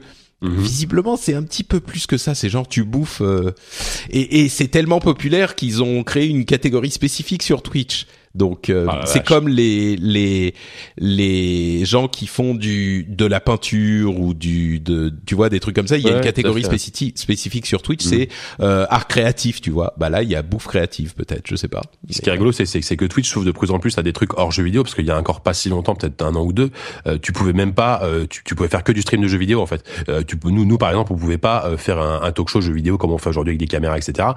Parce qu'on pouvait on, on pouvait se faire bannir à moins dans, à moins dans un coin de mettre un, un, un stream de jeux vidéo affiché en surimpression, tu vois. Euh, et aujourd'hui, c'est plus du tout le cas. Ils ont complètement euh, quitté ça, et, et la preuve, quoi, avec ce, cette histoire de gens qui mangent, quoi. Ouais, le plus ironique, c'est que ils euh, ils ont ils ont ils, ils viennent Twitch de Justin point T V, qui est un truc de streaming général où tu pouvais faire tout ce que tu veux, et Twitch c'était un spin-off de Justin point T V. Ouais, c'est ça, c'était spin-off jeux vidéo, quoi. C'est ça. Et, et Justin point T V s'est cassé la gueule, et maintenant Twitch est tellement populaire qu'ils doivent s'ouvrir à d'autres trucs que le jeu vidéo, alors que c'était effectivement... C'est ça, c'est un, un retour des choses, quoi. Ouais. Euh, bon, on parlait de Kickstarter euh, honteux euh, et de, de, de projets Kickstarter lamentables. Euh, et ben là, un, un, quand même un avertissement euh, de rigueur à, à, pour un, un projet absolument scandaleux euh, qui a été financé en plus, un truc honteux qui a récupéré euh, plus de deux cent cinquante mille euros. Euh, je comprends pas comment ça s'est produit. Euh, c'est Canard P C, le journal de jeux vidéo, euh, le, le magazine de jeux vidéo euh, le plus, je sais pas, enfin c'est c'est le plus le plus scandaleux qui soit, qui a demandé de l'argent pour créer un site web. Donc non seulement ils nous polluent nos kiosques, mais en plus maintenant ils vont nous polluer notre web. Je je comprends pas comment ils ont. Ré... Attends quoi? Comment je vois que euh, moi aussi j'ai participé à ce Kickstarter, mais mmh. que s'est-il passé? Euh, oui, bon, trêve de plaisanterie. Évidemment, en, en, en, en, en tant qu'ancien R P, je pense que t'as forcément une dent pour contre Canard P C. Ah bah, évidemment, une une une dent tout en sucre. Euh, ouais, tout à fait. C'est alors oui, Canard P C, euh, magazine non, cool, sulfureux. Cool. Euh, ils étaient pas en ligne depuis le début, et c'était, ils avaient fait vraiment le pari euh, du papier et d'un ton, on va dire, euh, si vous aimez pas les gens qui sont un peu acides, euh, c'est pas du, du côté de Canard P C qu'il faut euh, regarder. Mais euh, mais là, ils ont justement euh, lancé une campagne Kickstarter pour financer la création de leur site internet. Euh, et comme quoi, quand on a un ton spécifique et un public fidèle, euh, on peut réussir. Euh, là, ils ont levé deux cent cinquante-neuf mille euros pour euh, créer leur site internet. Donc c'est juste pour la création. Ils demandaient beaucoup moins. Je sais même plus combien ils demandaient. Ah, soixante mille euros, je crois à la base. Voilà. Et, euh, et donc ils vont pouvoir nous faire un beau site et on va enfin avoir ouais. euh, le, la présence Canard P C en ligne. Euh, évidemment, moi je suis euh, super content. Quoi. On précise que c'est un site sans publicité, évidemment, euh, qui sera euh, basé sur un système d'abonnement premium, enfin d'abonnement pour accéder au, au, au contenu. Et C'est, c'est super parce que, enfin, d'une manière plus générale, je trouve que le, ce, ce modèle économique commence enfin à vraiment se développer. Des gens peuvent en vivre aujourd'hui. Euh, voilà, Gamekult, euh, le, le premium, ça marche très bien. Il y a, mais il y a, il y a Mediapart évidemment, Arrêt sur Image, ce genre, de, ce genre de choses. Et ça, ça se développe. Et je pense que les gens commencent à prendre conscience que euh, s'ils veulent de la qualité, ils peuvent avoir de la qualité pour quelques euros par mois et pas de publicité, quoi. Écoute, c'est pas moi qui vais te contredire. Eh, évidemment. Donc euh, bon, le Kickstarter est terminé, c'est trop tard si vous vouliez participer, mais on espère que le site arrivera euh, arrivera bientôt. Euh, et puis tu voulais nous dire quelques mots sur euh, Summer Games Done Quick. Oui, euh, moi j'aime bien ce Summer Games Done Quick. Donc Summer Summer Games Done Quick, c'est pas facile à dire. C'est un donc c'est un marathon, un marathon de speedrun. Alors je, je, le speedrun, je l'explique rapidement. Le speedrun, c'est tout simplement euh, quelqu'un qui joue à un jeu vidéo et qui, qui essaie de le terminer le plus vite possible, souvent de manière assez fou. Il y a des mecs qui finissent Morrowind en dix minutes, par exemple, euh, en, ex- en exploitant des bugs évidemment, et cetera. Euh, et là donc S G D Q, donc Summer Games Summer Games Done Quick, c'est un marathon qui dure une semaine, qui a commencé hier. Euh, vous pouvez regarder ça sur Twitch en direct. Donc pendant vingt-quatre heures sur vingt-quatre, des gens jouent à des jeux vidéo au profit d'une œuvre caritative. Vous pouvez faire des dons. Là cette année c'est pour Médecins sans frontières et c'est vraiment cool. Il y a vraiment des trucs. L'année dernière je crois il y avait un mec qui finissait Ocarina of Time les yeux bordés. C'est complètement fou quoi. Enfin tu te dis comment il fait quoi. Euh, il y a toujours des segments sur des jeux absolument affreux, des jeux complètement nuls. Euh, donc c'est à la fois très drôle, à la fois et à la fois très sympa. Et moi je sais que pendant une semaine j'ai toujours une fenêtre ouverte dans un coin, même quand je travaille, pour suivre d'un œil ce qui se passe quoi. C'est un peu mon, mon Roland Garros à moi tu vois. Euh, et du coup euh, voilà et je, tiens pour le coup je, je, je félicite les collègues de jeux vidéo point com qui euh, tous les ans couvrent ça de manière très intéressante. euh, ils font un ils, ils commentent en fait tous les streams en français hein, évidemment ils, ils, ils commentent vraiment toute la semaine les les euh, les, les speedruns. Donc voilà, si vous voulez suivre ça en français et que vous avez un peu de mal avec l'anglais parce que c'est commenté en anglais sur les, la chaîne d'origine, euh, faites un tour sur, sur J V com, ils font ils font du bon boulot. Très bien, donc euh, Summer Games Done Quick. Vous connaissez peut-être euh, Awesome Games Done Quick. Ouais, j'ai pas, j'ai tu pas me disais ça. que c'est, ça c'est la version en hiver. Voilà, en fait. T'as A G D Q, donc Awesome Games Done Quick qui a lieu en, en hiver au début de l'année et Summer Games Done Quick en juillet. Euh, maintenant il y en a deux par an. Au début il y en avait qu'un, puis vu le succès que ça a pris, euh, ils en font deux par an maintenant. Voilà, donc vous pouvez regarder ça en, en travaillant, euh, en faisant semblant de travailler euh, ou en fait. travaillant pas. C'est ce que je vais faire cette semaine, faut pas que mes patrons m'écoutent. Mais... euh, et puis pour terminer, je voulais vous parler de deux scandales qui ont euh, secoué le, le jeu vidéo ces dernières semaines, dont vous n'avez peut-être pas entendu parler ou peut-être en passant, comme ça vous savez pas très bien de quoi il s'agit. Euh, d'une part, les sites qui vendent des clés Steam, euh, visiblement il y a eu un, un, un gros souci avec ça. Et de l'autre côté, la vente d'objets dans euh, C S G O, dans euh, Counter-Strike euh, Global Offensive. Euh, bon, on va dire C S G O pour faire euh, plus vite, mais je vais commencer avec cette histoire de euh, clés vendues sur le marché gris, ce qui s'appelle le grey market, euh, et qui serait plus ou moins euh, frauduleux, illégal, on ne sait pas très bien ce qui s'y passe. En fait, j'ai lu euh, tout un tas d'articles sur le sujet, et le meilleur article euh, que j'ai vu sur le sujet était justement, on en parlait, un article de Canard P C euh, qui était publié sur leur magazine avant que le scandale ne, ne, ne n'éclate hein, euh, plus publiquement. Ils avaient euh, eu le nez creux, euh, sans doute, ils avaient été investiguer la chose, et il y avait un papier d'une dizaine de pages qui est maintenant disponible sur le site. Euh, alors je disais qu'ils n'avaient pas de présence en ligne, en fait ils ont un site où il y a euh, juste des références et euh, des ouais, accès euh, et aux... ils, ont, ils ont un forum qui est quand même assez actif hein, depuis le début quoi. Oui, ah bah tiens, ça j'y, je savais même pas. Si mais le forum Canard P C est très très gros, ouais. Ouais. Et euh, et donc bon, c'est juste un site d'information, mais il y a sur le site, c'est canard p c point com, euh, cet article spécifiquement des revendeurs de clés euh, qui est disponible en P D F, donc euh, gratuitement. Donc vous pouvez aller le regarder. Euh, et le plus gros de l'information que je vais euh, relayer vient de cet article-là, donc je vous encourage vraiment à aller le, le lire si vous voulez avoir des détails. Mais j'ai lu une série d'articles différents et euh, je vais essayer de vous détailler le, le sujet. En gros, ce qui s'est passé, c'est que euh, le développeur Tiny Build, qui fait le jeu Punch Club, a publié une lettre ouverte en disant « Les sites de euh, revente de clés ont, m'ont coûté quatre cent cinquante mille dollars ». Et en particulier, le site G deux A, G deux A, euh, en, en particulier, est le site qui m'a coûté deux cent cinquante mille dollars en vendant des clés « volées », entre guillemets. Alors... Comment est-ce qu'on peut avoir des clés volées? Euh, d'où ça vient? Qu'est-ce que c'est? Je vais euh, essayer de vous expliquer en fait pourquoi ces sites sont si euh, controversés. Alors, il y a plein de sites où on peut acheter des clés. Certains sont complètement officiels. C'est des sites qui travaillent avec les éditeurs, qui leur achètent des clés en, en, en, en gros et puis qui les revendent une à une euh, sur leur site. Il y a aussi des sites qui travaillent pas avec les éditeurs et qui récupèrent les sites d'autres manières. Euh, c'est des sites dont on entend souvent parler parce qu'ils sont sponsors de streamers ou de d'événements e-sport. Euh, et les deux plus gros, euh, je vais les citer pour que vous sachiez de quoi il s'agit, c'est euh, G deux A, G deux A et Kingwin.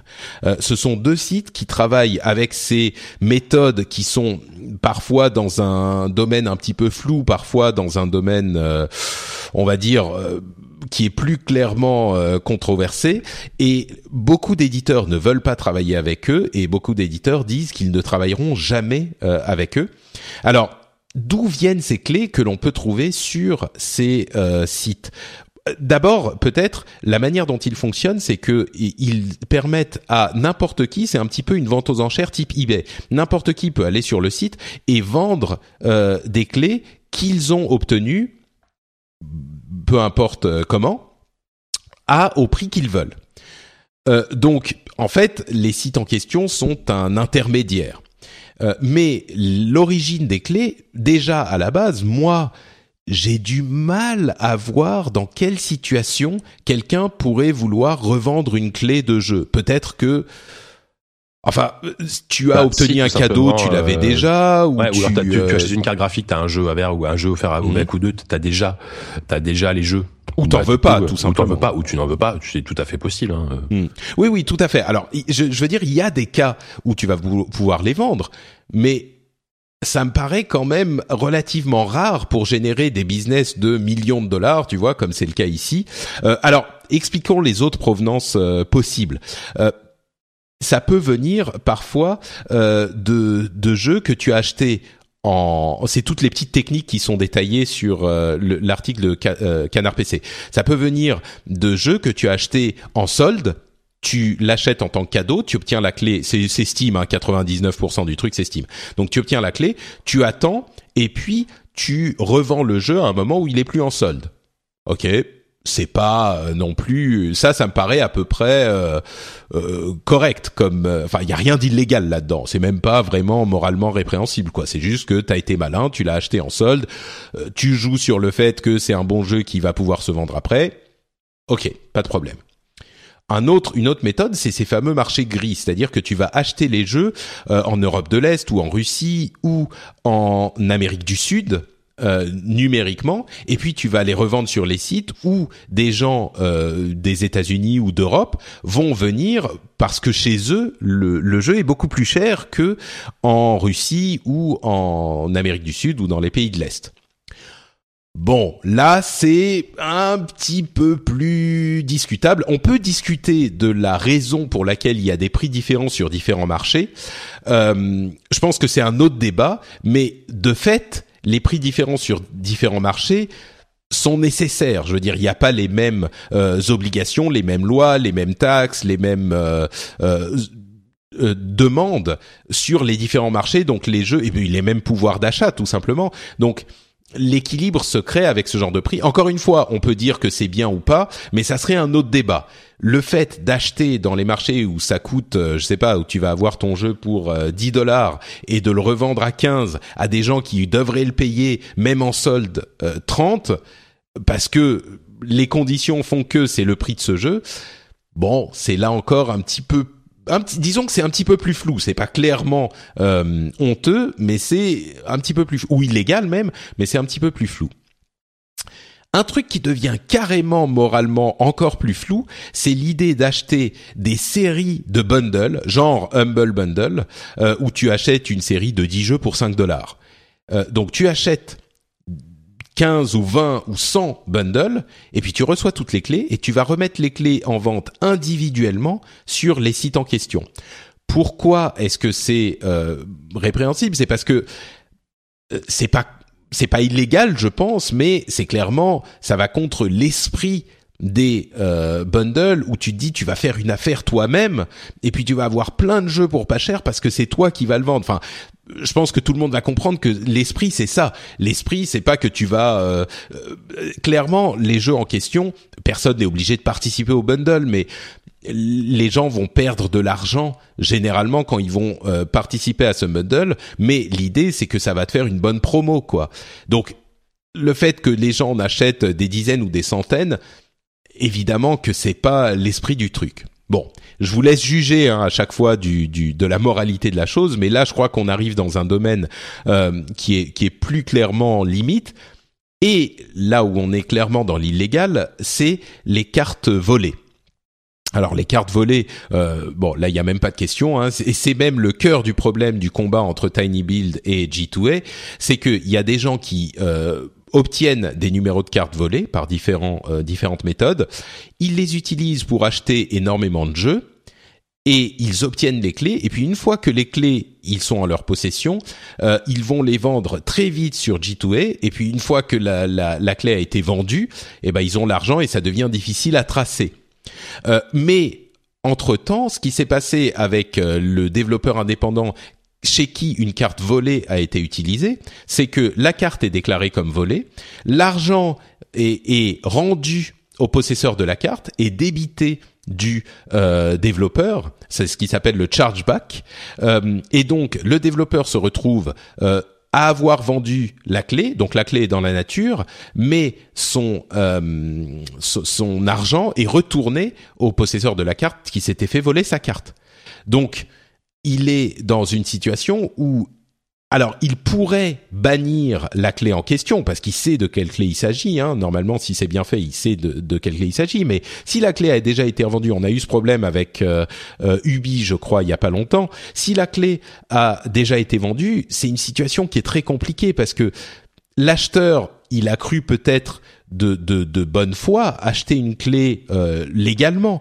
Et est-ce que tu vas... Euh, euh, est-ce que tu vas bannir le truc et donner une super mauvaise expérience à l'acheteur et peut-être le retourner contre toi parce que le mec il sait pas quel est le problème de carte volée, machin, site bizarre, pff, il s'en fout, lui il a acheté son jeu euh, et le retourner contre toi, c'est peut-être euh, on va peut-être parler des solutions possibles à terme, mais voilà le, le système, donc le système des cartes volées. Et puis enfin le truc mais carrément euh, honteux qui te donne envie de de de, de taper quelqu'un, c'est les streamers et les youtubeurs qui vont demander des clés à des développeurs indépendants qui n'ont pas de, de, de, de département presse pour gérer tout ça, euh, en disant, et ils vont demander une clé en disant ouais je vais vous faire une review, je suis intéressé par le jeu machin, et qui vont se retourner à aller les vendre euh, sur ces sites.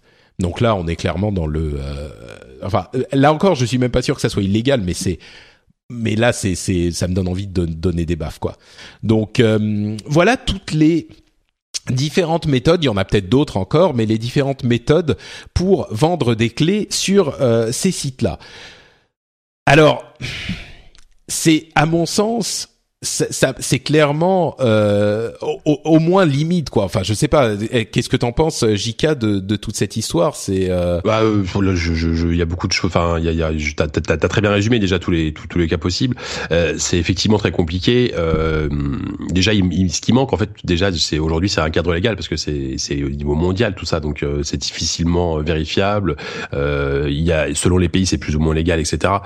Donc c'est compliqué. Évidemment, dans les cas où c'est volé, euh, la question se pose même pas.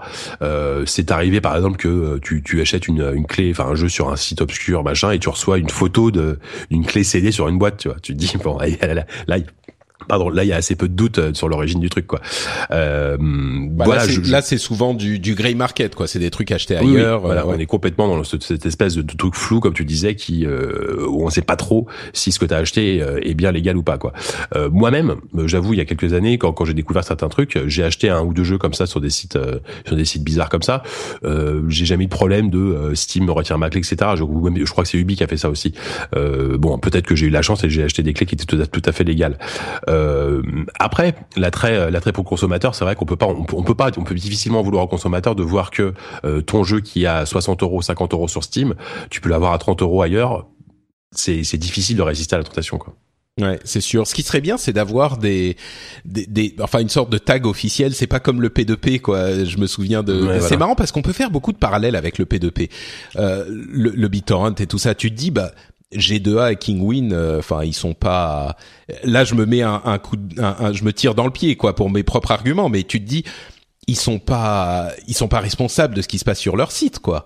Tu vois, c'est, c'est, ils, prof... ils, pro... ils, ils euh, fournissent une plateforme. Et oui, peut-être que tout ce qui se passe est illégal, mais c'est pas de leur faute. C'est un petit, et c'est là que je me dis, c'est un petit peu comme de Pirate Bay. C'est genre.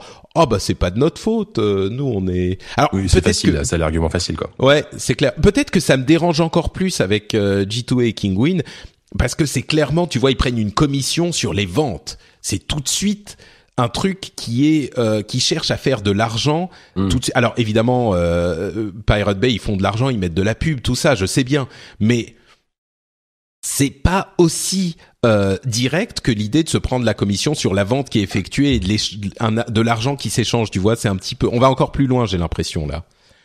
Euh, et puis, oui, oui, on, carrément, ouais.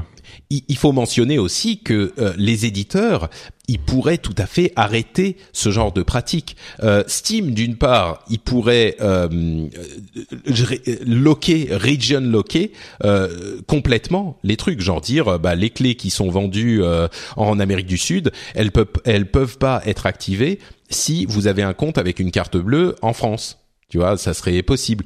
Mais bon, il y a deux choses. D'une part, ils, ils annoncent leur nombre de joueurs, donc ils se disent, ils, c'est intéressant pour eux d'avoir encore plus de joueurs qui viennent sur leur, leur plateforme. Et là, c'est peut-être des gens qui seraient pas venus sur la plateforme. Et puis d'autre part, c'est, c'est des gens qui mine de rien rentrent dans le cadre entre guillemets légal en jouant sur Steam. Peut-être que Gabe Newell, dans sa grande mansuétude, se dit. C'est des gens qui, s'ils ne venaient pas chez nous ou s'ils ne venaient pas sur ces plateformes, peut-être qu'ils pirateraient le jeu tout simplement. Donc, c'est un moyen de les amener dans euh, le, le, mmh. le cadre légal et ouais, peut-être que les prochains de, jeux... Une sorte de tolérance, euh, c'est, c'est toléré, mais c'est, c'est légal, mais enfin, c'est pas légal, mais toléré, quoi. Et, et pareil pour les gros éditeurs, genre, enfin, je sais pas, Ubi, E A, et cetera, euh, ils pourraient euh, interdire ce genre de truc, enfin, très facilement, par exemple... Euh, Enfin bref, ils pourraient les interdire, mais ça leur permet, ils ont des accords avec la grande distribution pour ne pas vendre sur leur propre plateforme les jeux moins chers qu'ils ne sont vendus en magasin. C'est pour ça que, enfin, à l'origine, c'est pour ça, c'est pour ça que les jeux sont au même prix sur Steam et sur euh, Uplay et sur Origin que à la Fnac et à chez Micromania, euh, et cetera. Euh, Mais le truc, c'est que là, en faisant, en passant par, enfin, avec toutes ces plateformes, ça leur permet euh, de, de de vendre les jeux moins chers. À, à, ça leur permet de couvrir tous les segments du marché, tu vois. Ça leur permet dis- discrètement de euh, vendre quand même à d'autres prix pour des gens qui peuvent pas se payer le prix maximum. Donc, c'est c'est un imbroglio hyper compliqué. Euh, On peut dire, oui, il pourrait interdire euh, les, les clés. On sait une fois que la clé a été achetée avec une carte bleue volée. Ok, super.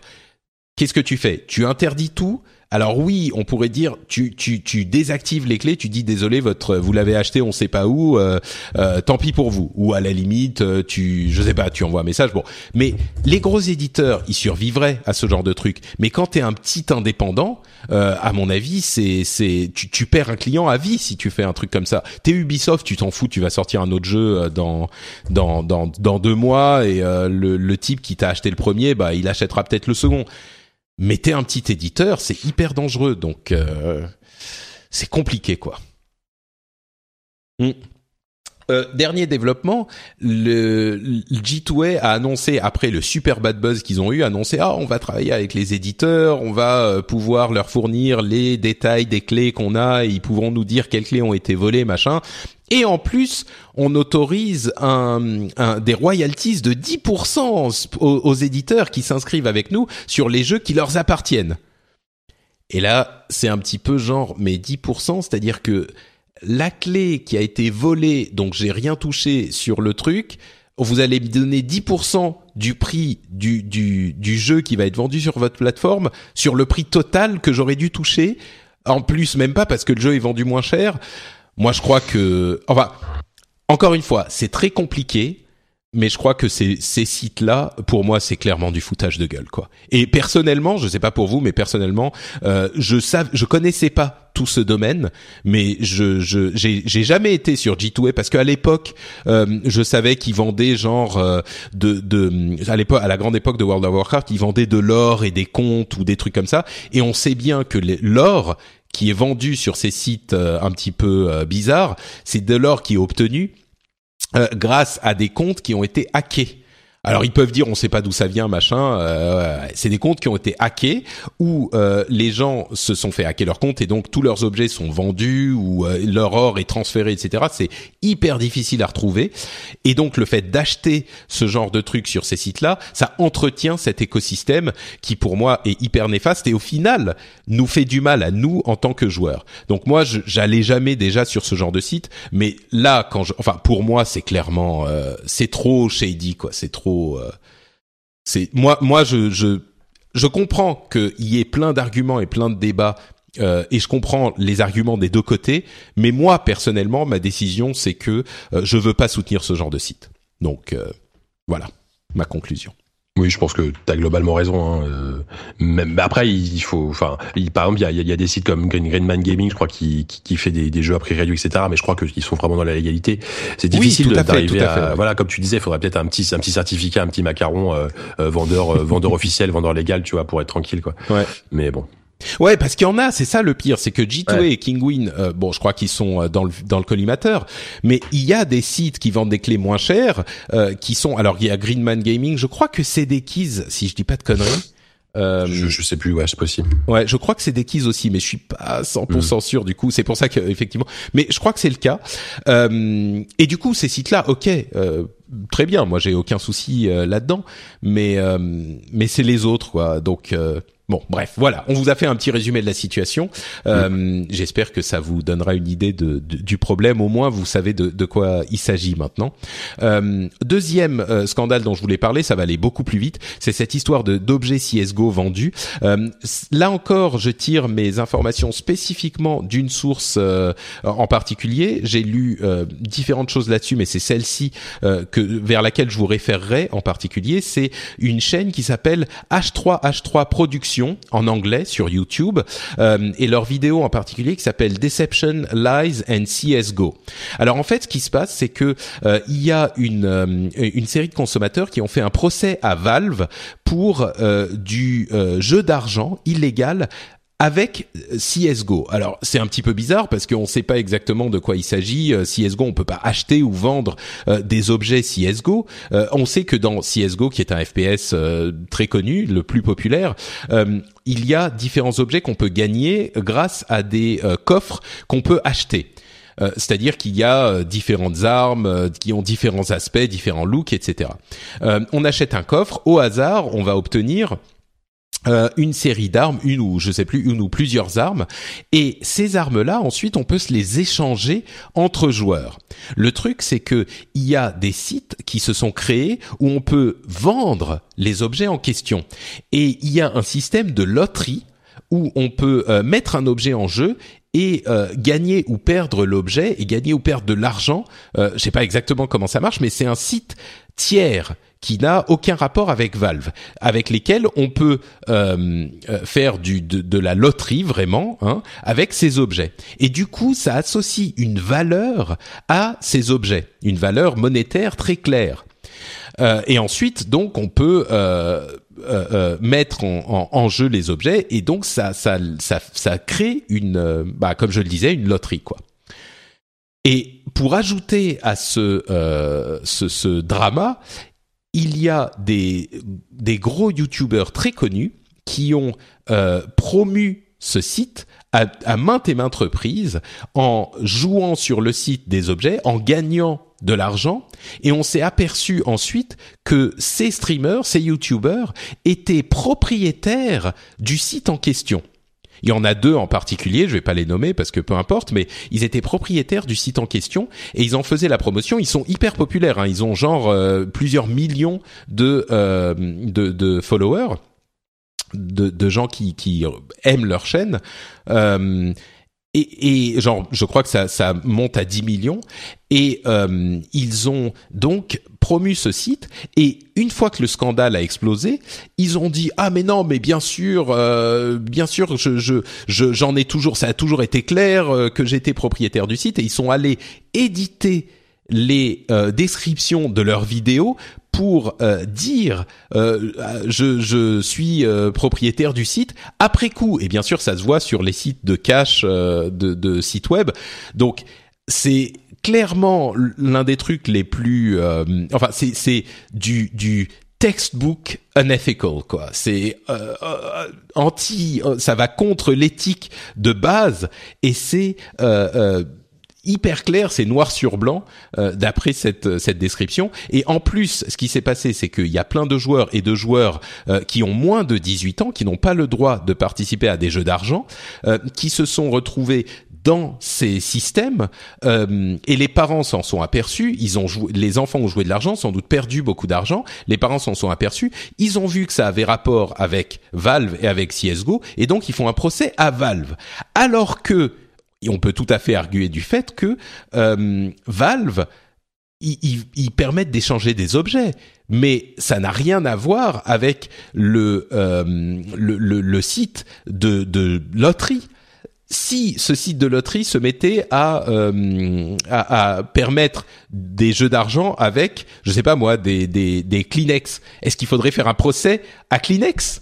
C'est c'est encore une fois une situation un petit peu compliqué où euh, on ne sait pas très bien à qui... Enfin, clairement, les sites de jeux d'argent et les, pro- les propriétaires de ce site-là spécifiquement euh, sont des, des, des, des personnes, euh, des personnages répréhensibles vu la manière dont ils ont promu le truc. Ils, fait, ils font des, des vidéos où ils jouent le truc, ils font « Ah, oh, j'ai gagné, c'est fou, incroyable, j'ai gagné soixante dollars, ah, oh, j'ai gagné deux cents dollars !» Et tu vois, et les mecs, c'est les propriétaires du truc. De là à ce qu'ils aient arrangé la, la petite roulette pour que ça tombe sur le gain euh, plus que, que en temps normal, il y a un pas que je ne franchirai pas, mais qui est pas très difficile à franchir. Mais en même temps, est-ce que Valve devrait continuer à autoriser l'échange d'argent, euh, pardon, l'échange de, de, d'objets entre joueurs? Est-ce que le fait de ne plus, est-ce qu'on doit interdire l'échange, qui est un truc sympa où on, on ça crée un sentiment de communauté parce qu'il y a des gens qui en abusent? euh, Je sais pas. C'est, à mon sens, le truc qui va se passer, c'est que Valve va mettre l'intégralité de son département légal contre ces sites euh, et va les faire fermer en deux mois. Et c'est comme ça qu'ils vont se protéger, je pense. Mais, euh, mais encore une fois, cette histoire est, est hyper compliquée et ça prouve. Ça me fait penser à un petit peu à la à l'auction house dans Diablo trois. Euh, évidemment, c'est les trucs que je connais, donc j'y pense tout de suite. Mais on, on, on reprochait beaucoup à Blizzard d'avoir euh, mis en place l'auction house, mais on avait la tradition d'échange d'objets dans Diablo deux, et je pense que ça aurait été compliqué de lancer Diablo trois sans échange d'objets. Euh, et en même temps, permettre les échanges d'objets sans avoir un cadre entre guillemets euh, légal et sûr pour permettre ces échanges d'objets, ça aurait, à mon sens, dans le monde du net d'aujourd'hui, généré ce genre de site immédiatement, immédiatement. Et donc, c'était pas possible de faire sans l'auction house officiel. Et euh, bon, maintenant, on s'est, on s'est aperçu que l'auction house était une super mauvaise idée, et donc ils ont carrément désactivé l'échange d'objets. Mais à partir du moment où tu as l'échange d'objets dans un jeu hyper populaire, je pense que ce genre d'effet pervers est, est, est impossible à, à, à éviter, quoi. Donc euh, là encore, c'est hyper intéressant, je trouve, sur le, l'écosystème du jeu vidéo. Mais... Euh Bon, je sais pas si mon explication a été très claire. Si, euh... si, ah bah, t'as, t'as bien résumé le truc. C'est, on dirait un peu les, tu sais ce que tu disais avec le mec qui dit genre j'ai gagné et tout, les, les, tu sais, les, les, les jeux d'argent illégaux dans la rue, là, les mecs qui te font croire que tu peux gagner avec les, les boules, avec les, l'argent qui ah, se oui, sous oui, des oui, bols, oui. Tu vois. C'est, ça sent, ça sent les arnaques à plein nez. Après, bah, il va falloir, comme d'habitude, des, des, que quelqu'un, Valve ou, ou je sais pas qui, euh, pose des, des, des, des barrières à ça, hein.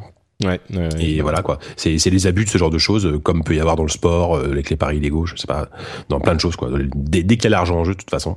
Voilà.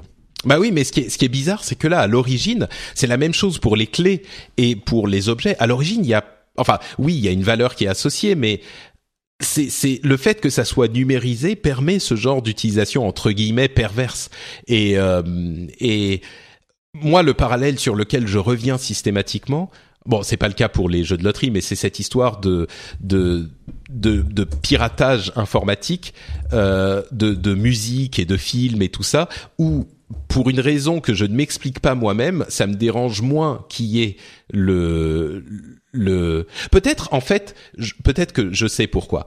Euh, Là où ça me dérange pas, entre guillemets, où ça me dérange pas les trucs de piratage informatique sur, enfin pas, pas informatique, de piratage sur les médias, genre musique, euh, euh, films et tout ça, c'est quand ça te permet d'avoir accès à un truc auquel t'aurais pas accès du tout autrement parce que c'est pas disponible sur ton marché.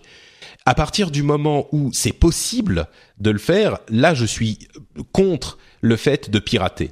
Mais si c'est pas possible, je comprends pourquoi les gens vont aller pirater. Tu vois, à l'époque où il n'était pas possible d'acheter tes, ta musique euh, simplement, bah oui, c'était les gens allaient pirater parce que tu voulais ta musique et puis la technologie faisait que c'était possible. Maintenant qu'on peut facilement acheter de la musique euh, même sans D R M euh, à peu près partout, bah le piratage de musique a à peu près disparu, quoi. Euh, Ça existe encore pour la vidéo, mais c'est souvent, peut-être pas toujours, hein, mais souvent pour des trucs qui ne sont pas disponibles sur les marchés où euh, on, on veut les obtenir. Donc c'est très différent de ces trucs de, de jeux vidéo parce que les jeux vidéo, tu, non seulement tu peux les acheter et tu peux parfois les acheter moins cher si tu cherches un tout petit peu, que ce soit Amazon, euh, Greenman Gaming, et cetera. C'est moins cher que euh, sur Valve ou euh, pardon sur Steam ou sur Origin, et cetera. Mais en plus, il y a toutes ces soldes où si t'attends genre trois mois, il va y avoir une solde où tu vas sans doute pouvoir avoir ton truc pour une bouchée de pain. Donc là, je trouve que euh, voilà, je crois que j'ai déconstruit pourquoi ces sites-là me paraissent euh, vraiment euh, beaucoup plus répréhensibles. Donc euh, bref, voilà, c'est des, des des des histoires compliquées et des commentaires intéressants. Encore quelque chose à dire là-dessus ou est-ce qu'on a fait le tour ? Non, non, non, c'est, là, ça, je pense que c'est bon. D'accord, très bien. Eh ben, écoutez, si vous avez d'autres choses à ajouter, n'hésitez pas à venir le faire sur les notes de l'émission, dans les commentaires, euh, ou sur le Slack de, de, de, du Rendez-vous Tech si vous participez au Patreon du Rendez-vous Tech et vous voulez venir en discuter là-bas. Euh, mais dans tous les cas, euh, vous pouvez le faire sur le site, bien sûr, french spin point f r. Euh, sur Twitter, je suis NotePatrick et sur Facebook, je suis NotePatrick aussi. Vous pouvez venir commenter partout euh, sur toutes ces plateformes. Euh, vous pouvez aussi euh, écoutez le Rendez-vous Tech sur french spin point f r. Si vous aimez la tech, on vous résume l'actu tech toutes les deux semaines de la même manière qu'on le fait pour l'actu jeux vidéo ici. Euh, et si vous aimez le J K Loret, et ben vous pouvez le retrouver là où il va vous dire tout de suite. Une race animale assez, assez mystérieuse. euh, ouais, bah moi sur Z Q S D, Z Q S D, je pense que les gens commencent à connaître peut-être. Maintenant, c'est un podcast ah bah de jeux de P C oui. euh, qui a lieu. Alors en ce moment, alors on a eu des petits soucis de planning ce mois-ci. On a, à part le live trois qui dure dix heures, vous pouvez aller sur YouTube et taper live, live trois Z Q S D.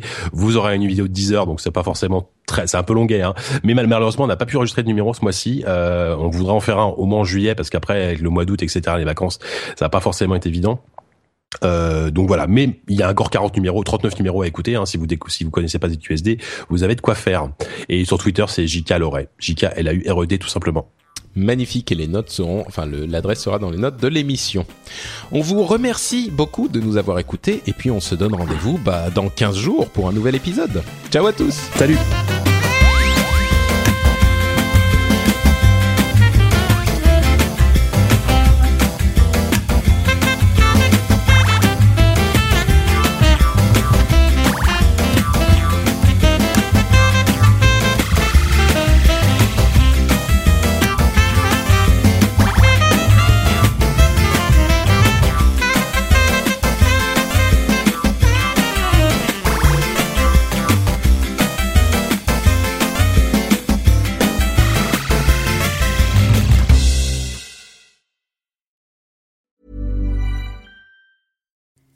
Hi, I'm Kara Berry, host of Everyone's Business But Mine, and I am an all-inclusive addict. Enter Club Med, the best all-inclusive for you and your family. With resorts worldwide, from their family flagship resort, Club Med Punta Cana, to their only mountain resort in Canada, Club Med Quebec, they have everything you need to relax. With their twenty-plus sports activities, wellness programs, you can dine on delicious cuisine and make memories with your family. So book your next getaway with Club Med. Visit club med dot u s or call one eight hundred club med or your travel advisor.